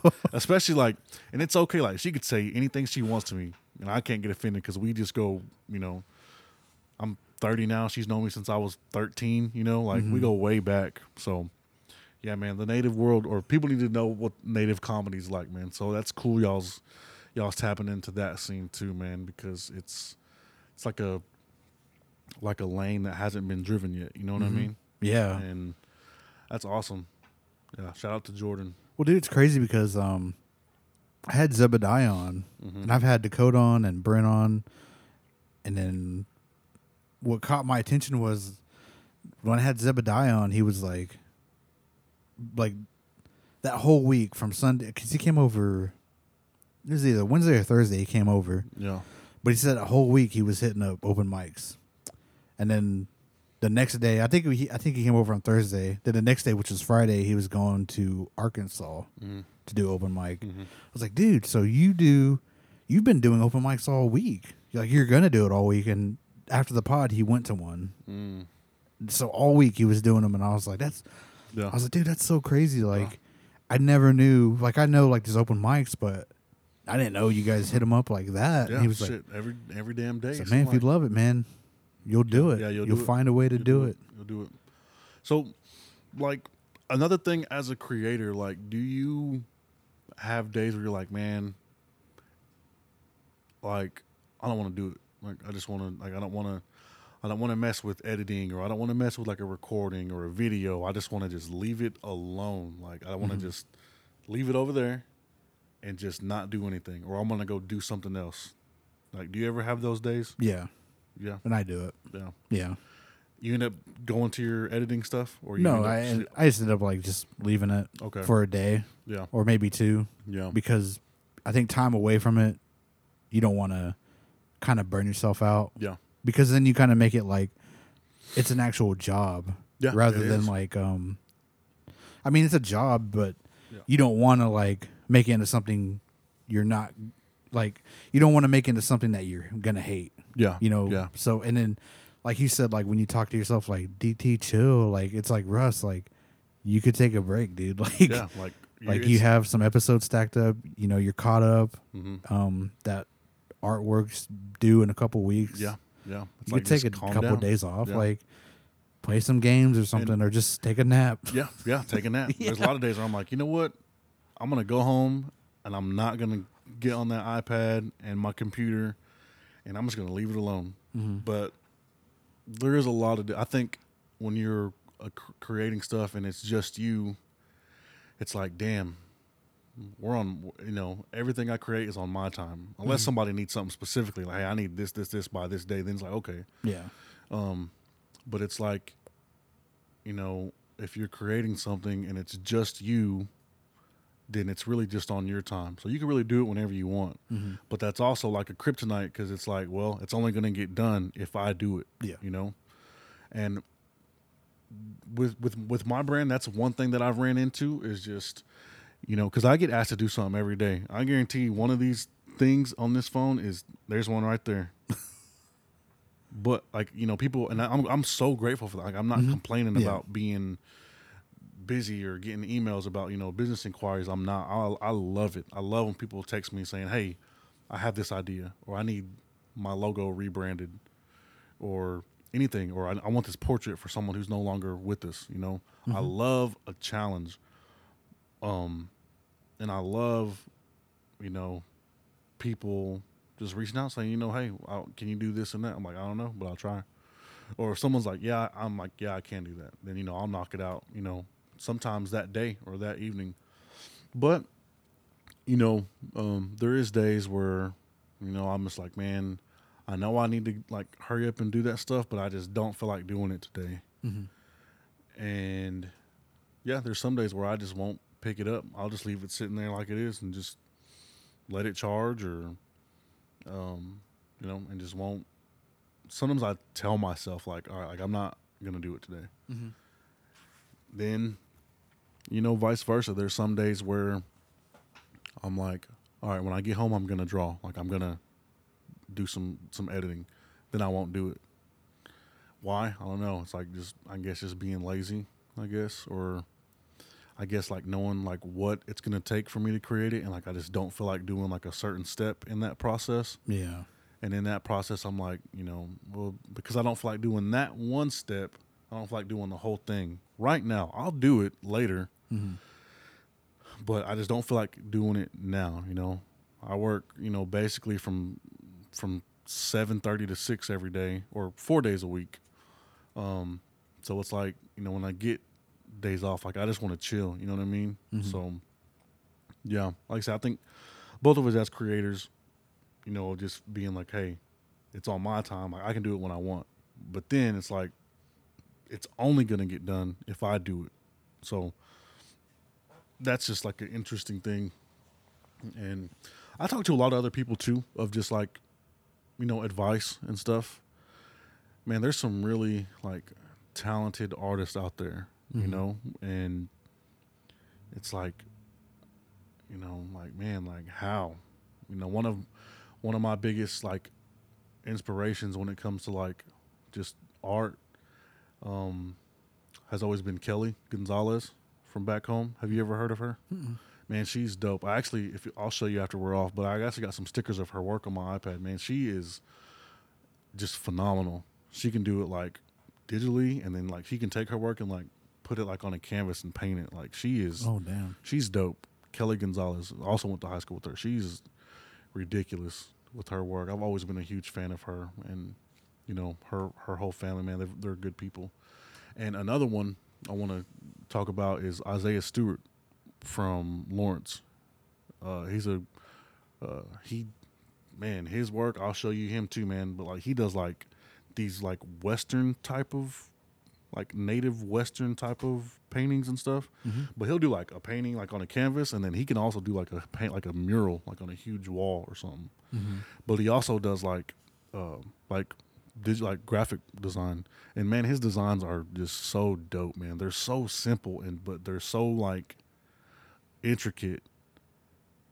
But man, like they're just dope artists, man. Like there's so many people that I just have to like give shout outs to for like inspiring me just to create, you know, of Mhm. just you know, trying this or trying that, you know, and, and Kelly, Isaiah, um, Natalie, she's dope. She's always been dope. Funny thing about Natalie is we um I can't remember how the art contest went, but she came up to me, we were still in school. She's like, Hey, I'm in I'm getting in this art contest. And I was like, Okay. And she's like, Well, can I draw you? I was like, Yeah, that's fine. So she drew me and uh afterwards she was like, Hey, she's like, I'm done. I was like, damn, like that's bro, it, it looks phenomenal. But I was like super skinny, like braids and everything. Looked like super I, look, I showed that picture. It's a, it's like a pro like a side profile Uh-huh. picture. And I showed my dad, and I was like, "Hey man, like look what this girl drew of me." He's like, "Damn," he's like, "Looks like a damn buffalo nickel," because it was like, bro, I had like the long hair and like the big Indian nose, and but she killed it, man. I was like, "Damn, Maddie, like you are dope," and that was like, I was like, just seeing her, like, I was like, man, that's why I knew like Natalie's like cold with it. I wish I still had that picture. I think it's at my dad's house, like put up in the shed somewhere, like the original. Because after she drew it, I was like, man, that's crazy.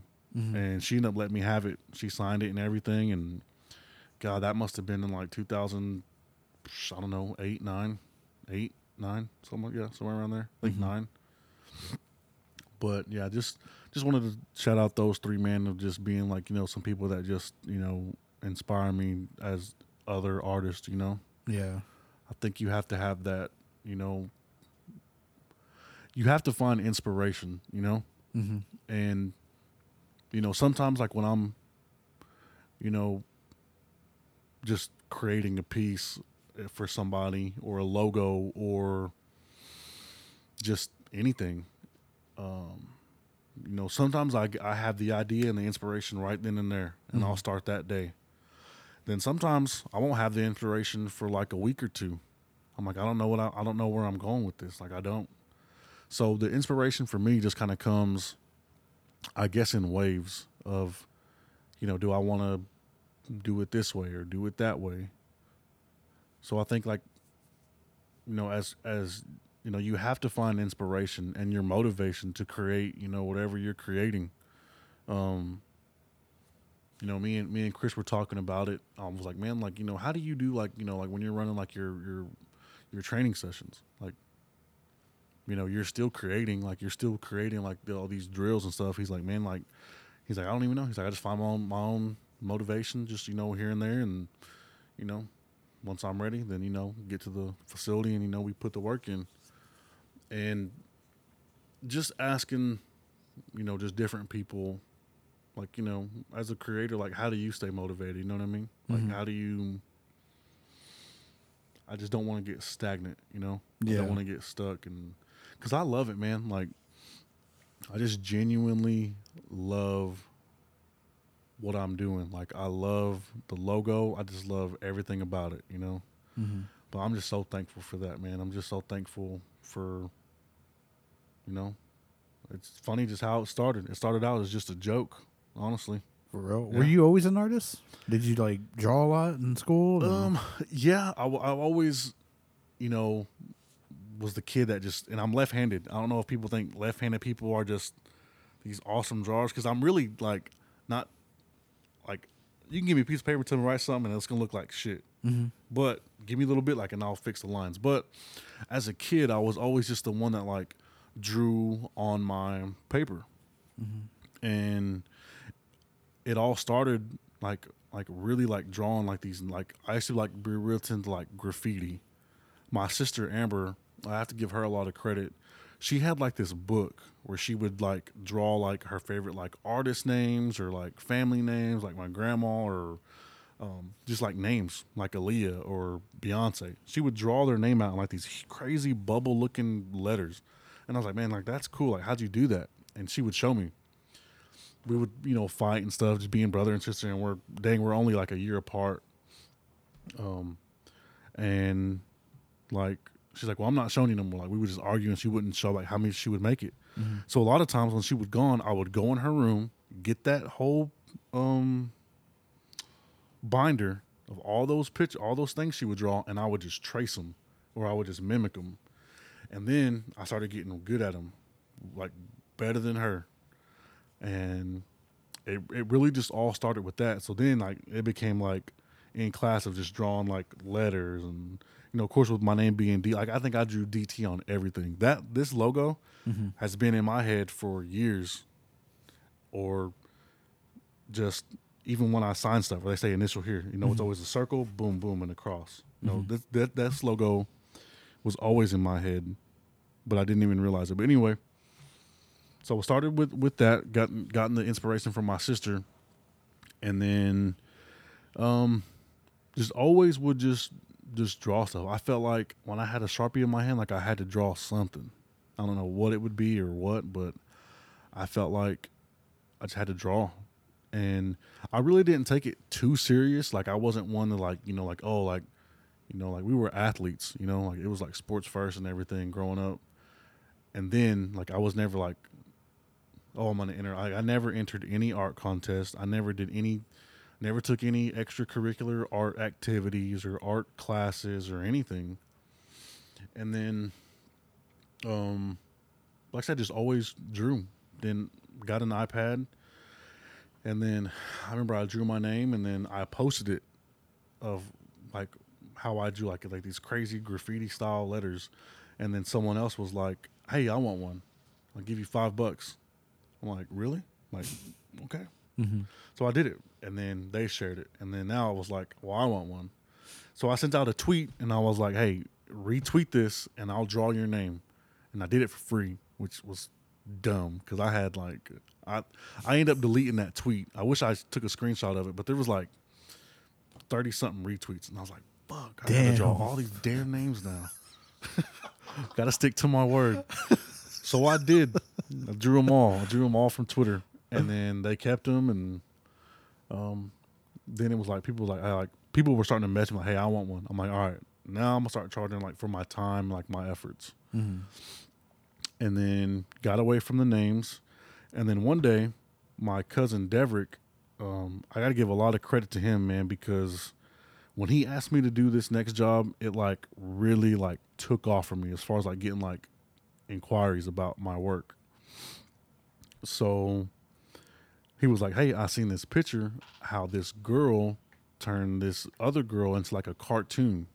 Like she like took the picture and like redrew it, but it like a cartoon, like digital work. He's like, and he showed me. He's like, "Can you do it?" And I was like, "I don't know." I was like, "I'll try." I was like, "I think." And he's like, "I'll give you like ten bucks, like for your time, and it might take you a while." I'm like, "Nah, don't worry about it."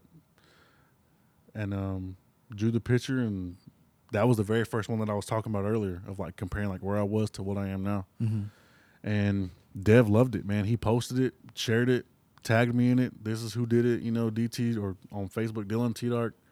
And it just, man, it just on my phone was like just blowing up, like on Messenger, on Instagram. Like, can you do, can you do mine? Like, I want one, I want one. And I was like, yeah.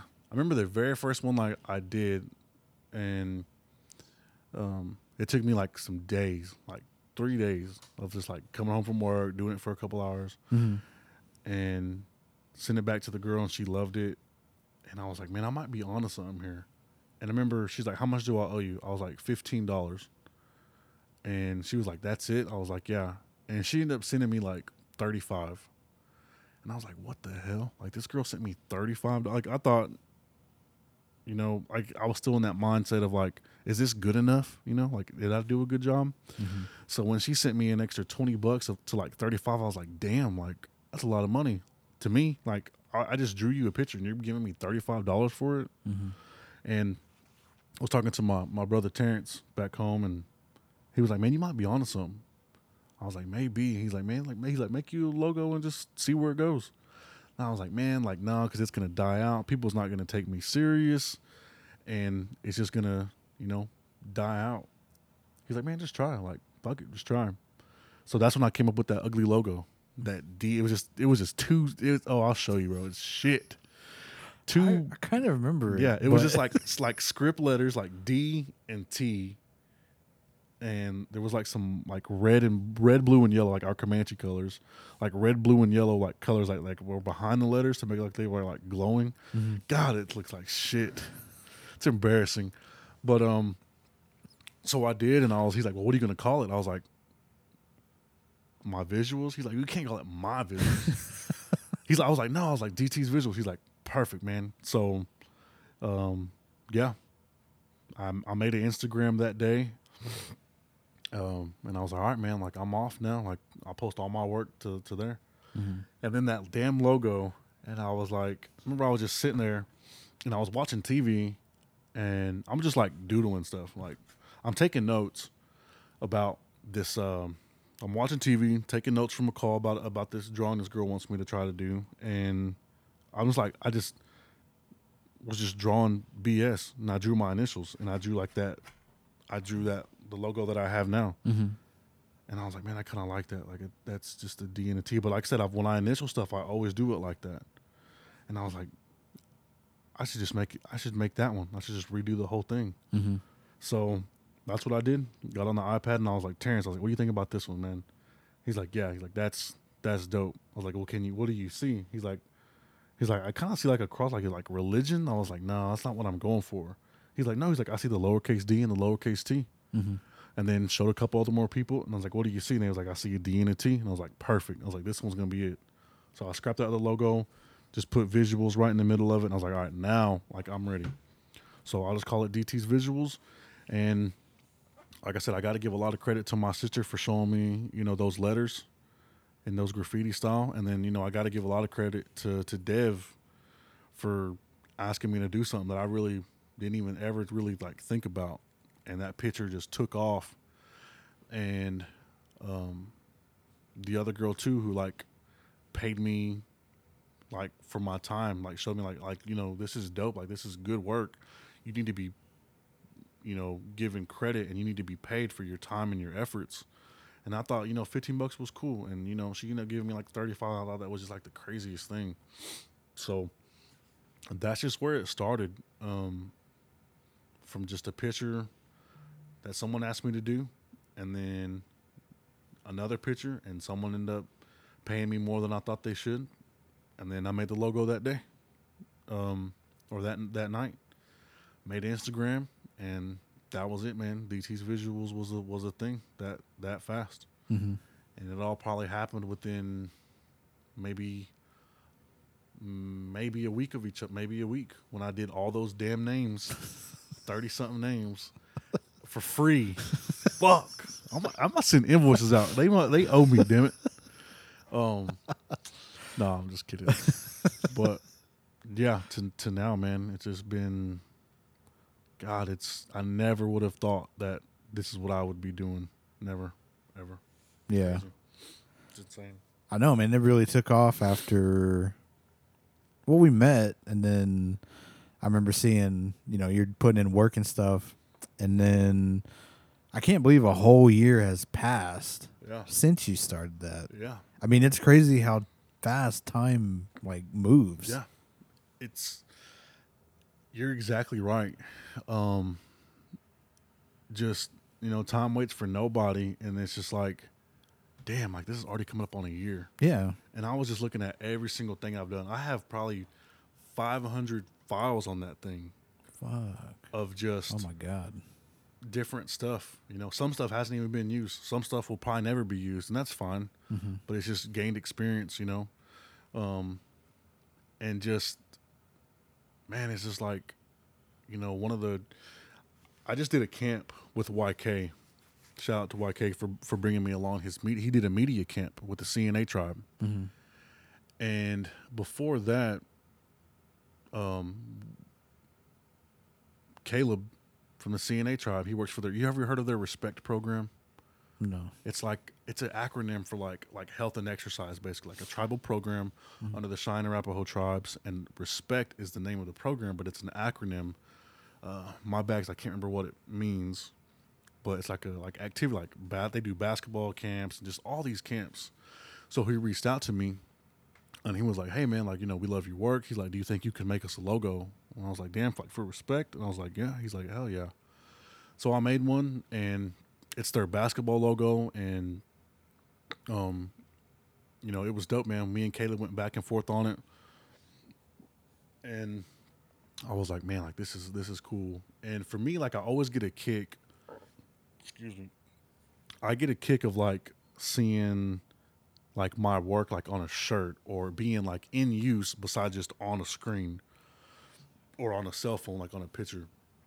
So fast forward all those months later, we're at this media camp. YK invites me to come do the camp. I got to sit down and teach kids, um, you know, how I do my stuff, and it was awesome, man. Like those kids were so cool and like you know attentive to like what I was trying to tell them and teach them.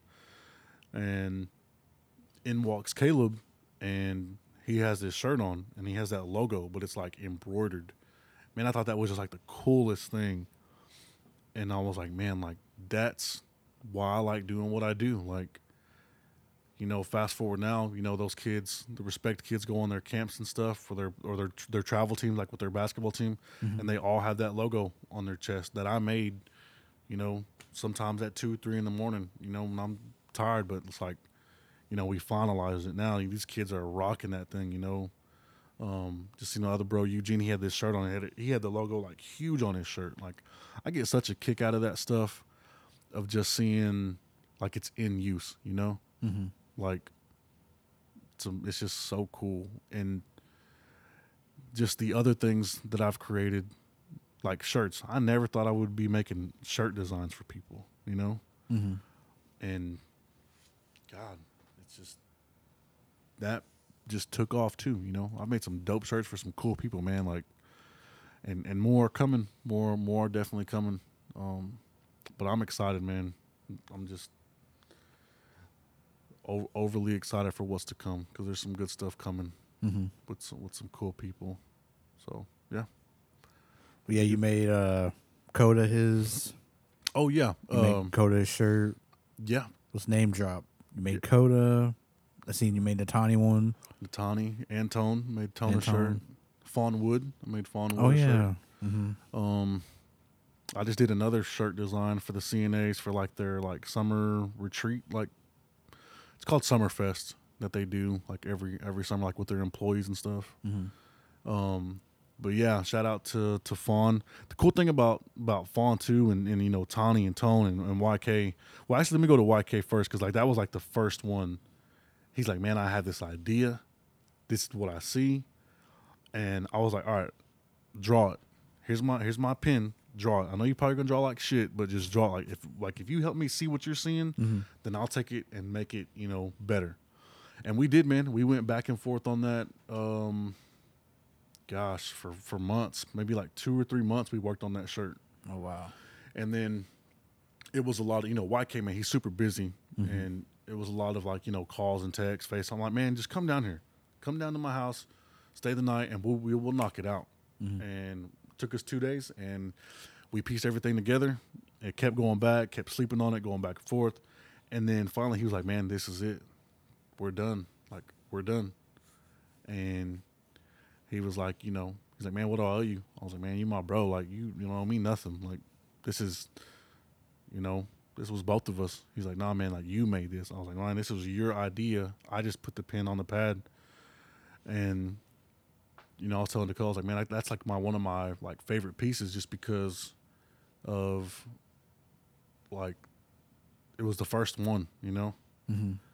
And I told him like, man, I want to print it out on a poster and like get it framed and just put it, you know, in my office or back home somewhere.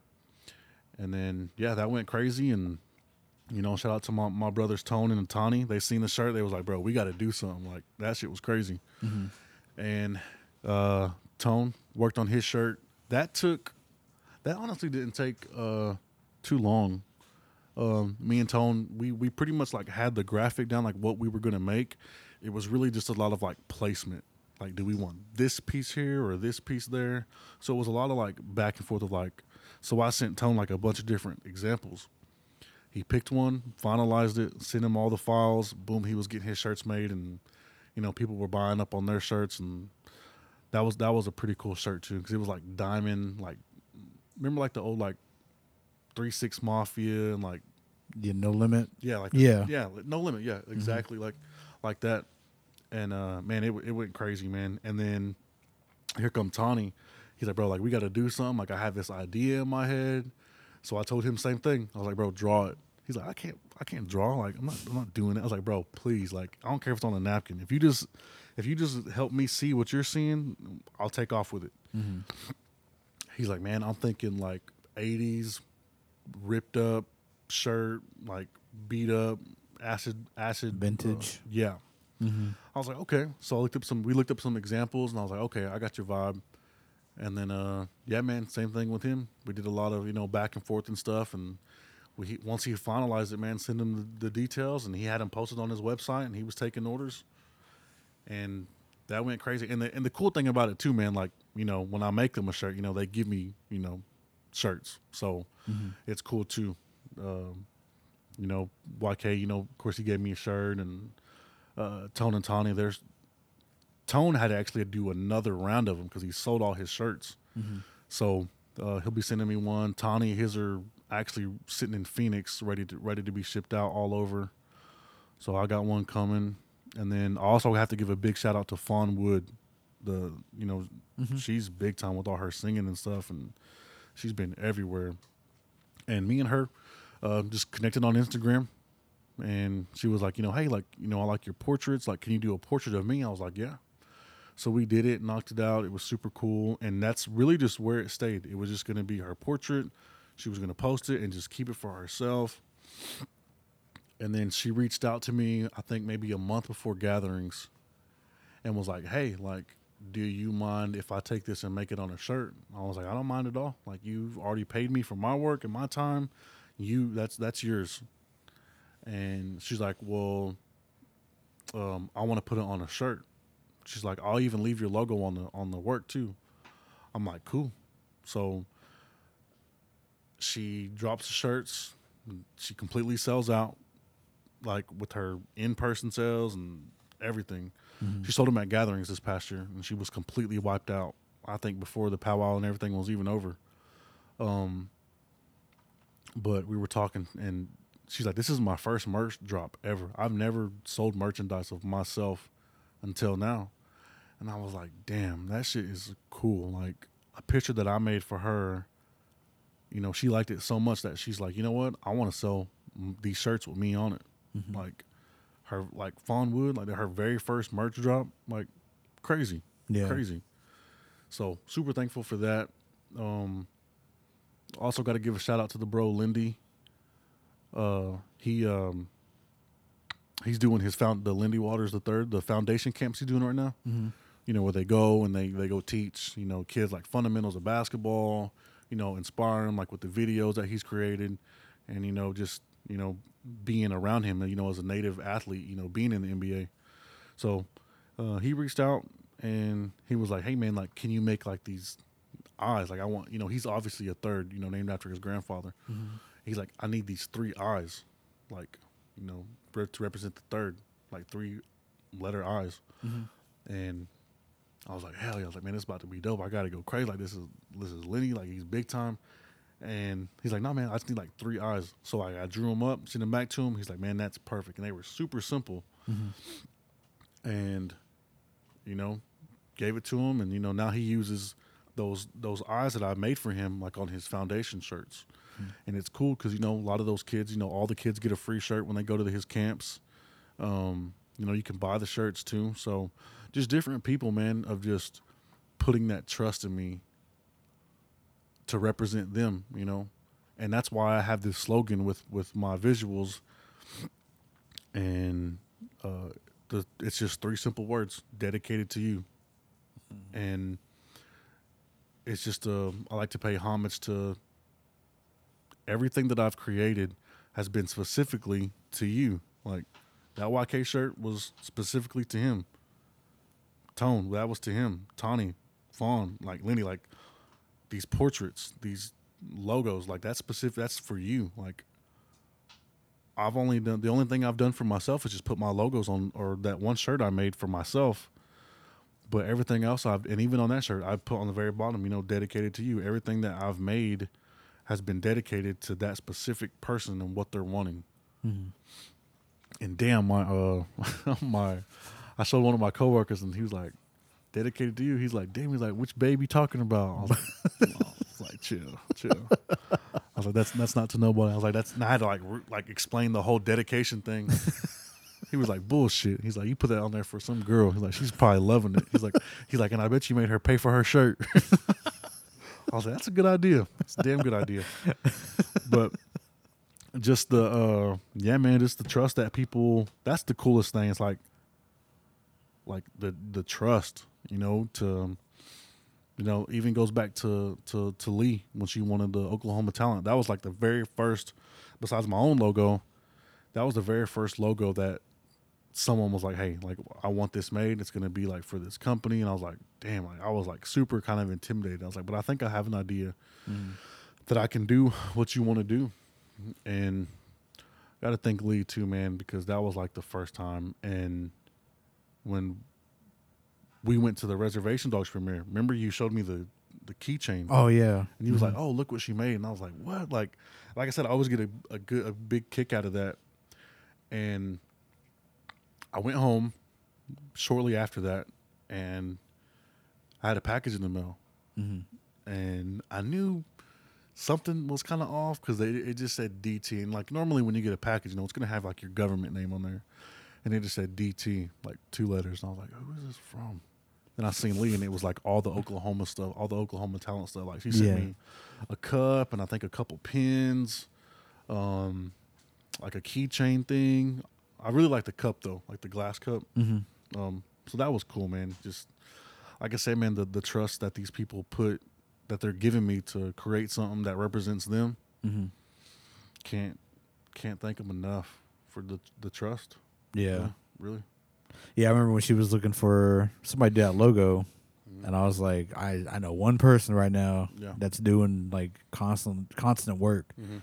and that's DT. And then she was like, "Well, let you know, hook us up or something." So Yeah. I was like, "Hell yeah!" And then and then like I was excited when she said, uh, "Yeah, I talked to your friend." Mhm. I was like, "Which one?" She's like, "DT," and then she's like, she's, "He's gonna do our logo." It's like, "Oh, for real?" She goes, "Yeah." So I was like super excited when she like hired you to do that. Yeah. I was like, "Man, he's gonna he's gonna kill it." She. It's it's actually it's actually supposed to be a movable logo. Yeah. That class on top is supposed to, you know, but I still have that too, where you know it opens and closes. Mm-hmm. But that's was. I I really need to send that back to her, um, to be like, hey, like like this is better now. Like the whole pixels and everything are fixed now. Like, it was my first one. I was like, I'm gonna resend this to you, so you know, like it'll be better. Like you know, um, like quality wise, you know. Mm-hmm. So recent, I resent some to her, but I need to send her a couple more things. So, yeah, Lee, that was. I always just like to give, you know, I, I like like reflecting and looking back, whether that's in my work, my personal life, a memory. Like I love going down memory lane and just like talking about old things, you know, Mm-hmm. good things too, or even the bad. You know, I've talked about some things today that some people are going to listen on this and be like, "Damn, like I didn't know that." Mm-hmm. but you know it is what it is. Um, so I'm I'm just thankful, man, to just to just make stuff like and I and I and I was talking the other day, and I just hope you know, I don't know where this thing is going. I don't know where I sit there and be like, you know what, I'm good. Like I'm making it. Like I'm a success. I don't I don't know where that that road ends for me. It's not even something I think about.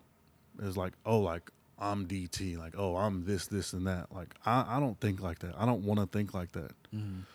And you know, I just hope and I just want to just remain humble with it. I don't want to think in a bad way of like, oh, like look who I'm working with, or look who, look how much money I made, or look at blah blah blah. Because as a creator, like it's supposed to be about the art, and it, it will always be about the art for me. When I make something, the first thing I do is show whoever's in the house. I'll show whoever's like, bro, like look at this, or I'll send it to my dad. I'll send it to Worms or uh, Terrence, like any of any of like my circle. I've sent you some stuff that, and I felt like I sent you a lot of stuff. I'm like, man, like I'm about to like drop this. I haven't even showed anybody yet. Yeah. And you know, like I just I hope that you know it stays like that for me, and I don't get too big headed, and I don't I don't want to get you know so far gone where I'm like you know like you know I I don't want to get into that ugly mindset of just being more than what I think I am, or being like all about the money, or you know, it's it's I'm a I'm an I'm an artist. You know, it needs to be about the art. So I just hope I just want to remain that way of just giving thanks to the art because I wouldn't be here if it wasn't for that pencil over there. For real, like literally, that pencil has just done so much for me, and you know, not even just in my you know, just DT's visuals, but you know, that thing pays a lot of bills for me. You know what I mm-hmm. mean? Like just thankful. You know, I'm about to take a trip to to Florida coming up next month. And I just sold I just did a shirt drop and all that money I made just covered my whole trip for Florida. And it's like, damn. It just goes back to being thankful. You know, like people are willing to give me their hard earned money to have a shirt that represents what the brand is and represent me. Like that shit blows my mind. Blows my mind. And some of them are like my close friends, you know? Mm-hmm. And like family. And I'm like, damn, like like you really want to like pay me for like just to have a shirt that's of me? Blows my mind, man.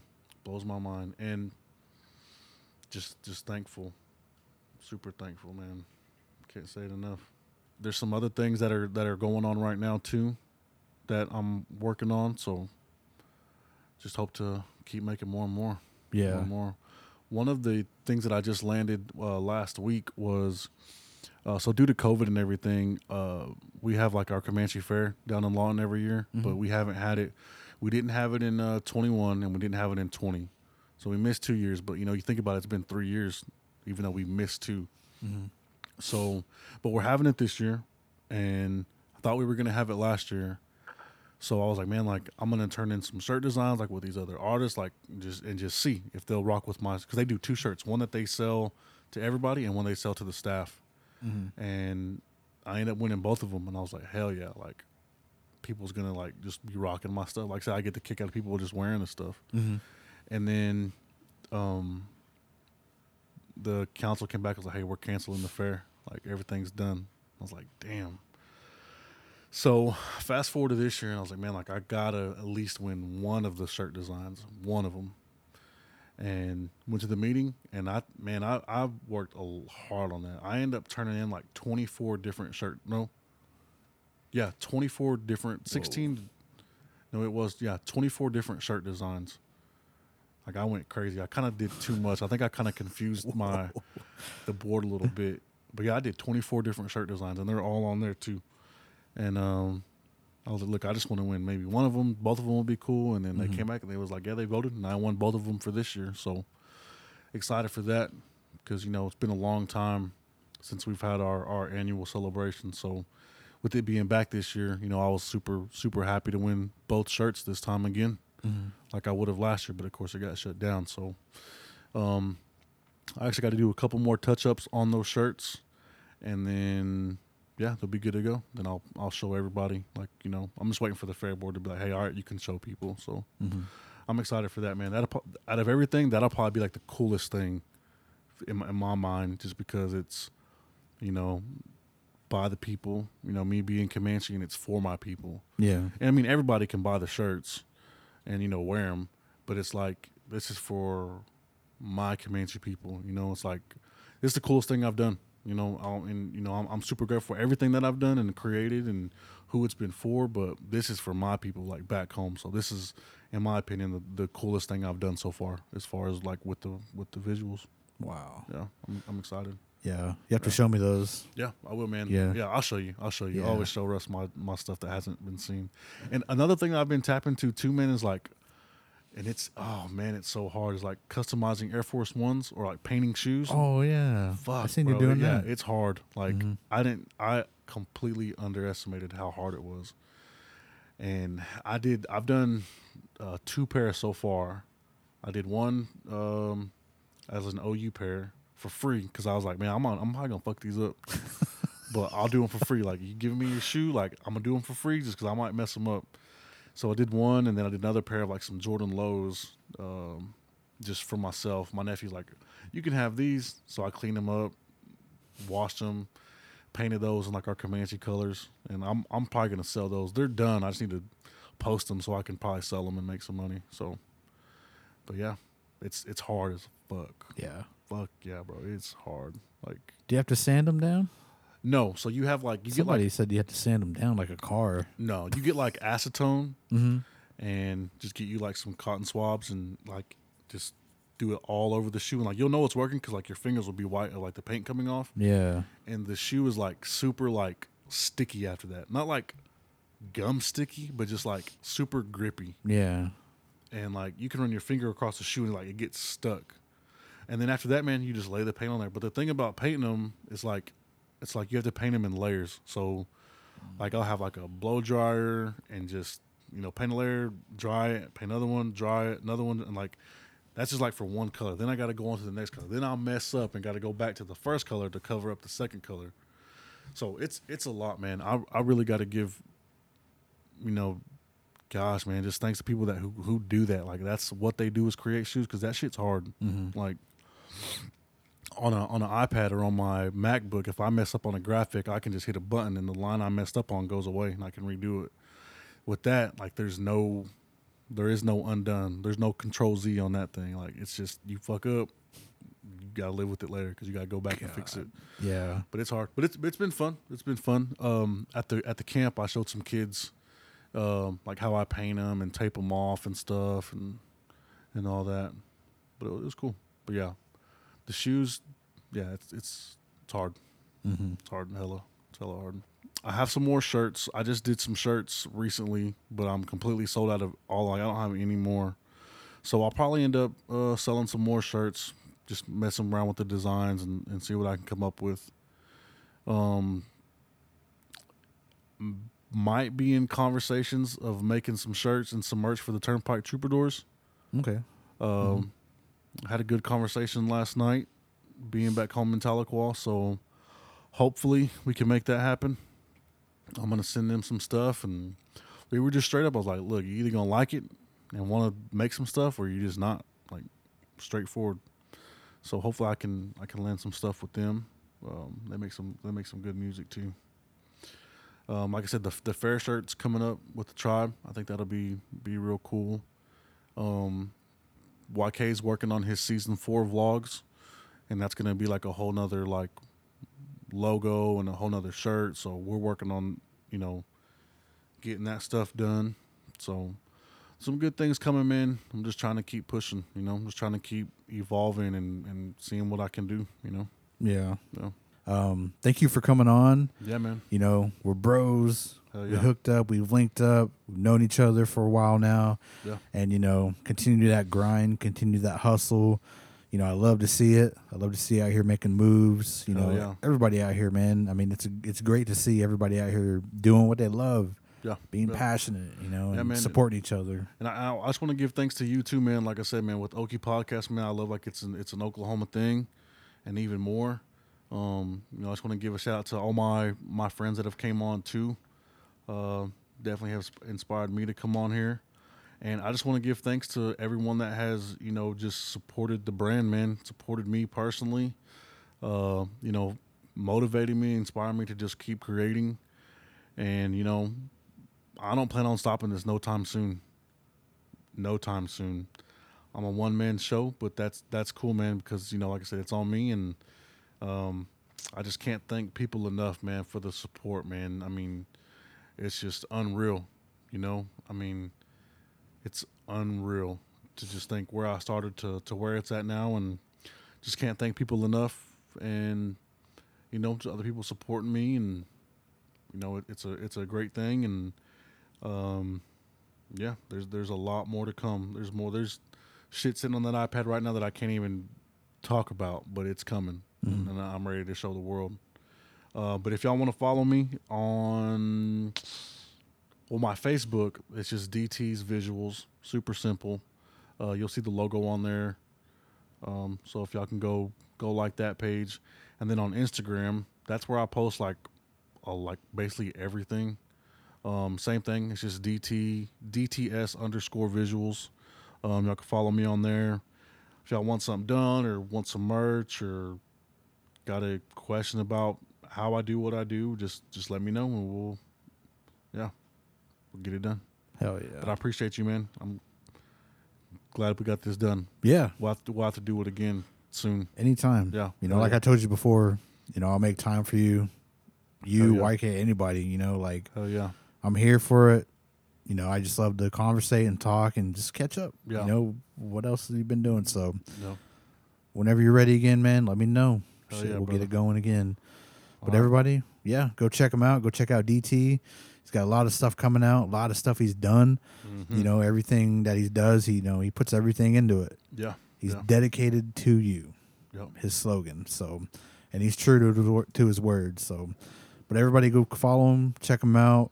You know, hit him up for whatever your visual needs are, and he will get it done. Yes, sir. And if you're not following Okie Podcast, please do that. It's on Apple, Spotify. Uh, I'd say Google. It should pop up. Got a link tree now. It's going to be in my bio on my Instagram at Okie Podcast and at RussellMus49. Okie Podcast is on Facebook. Uh, my personal is Russell Sun Eagle. Um, I'm starting a new podcast with some with some friends.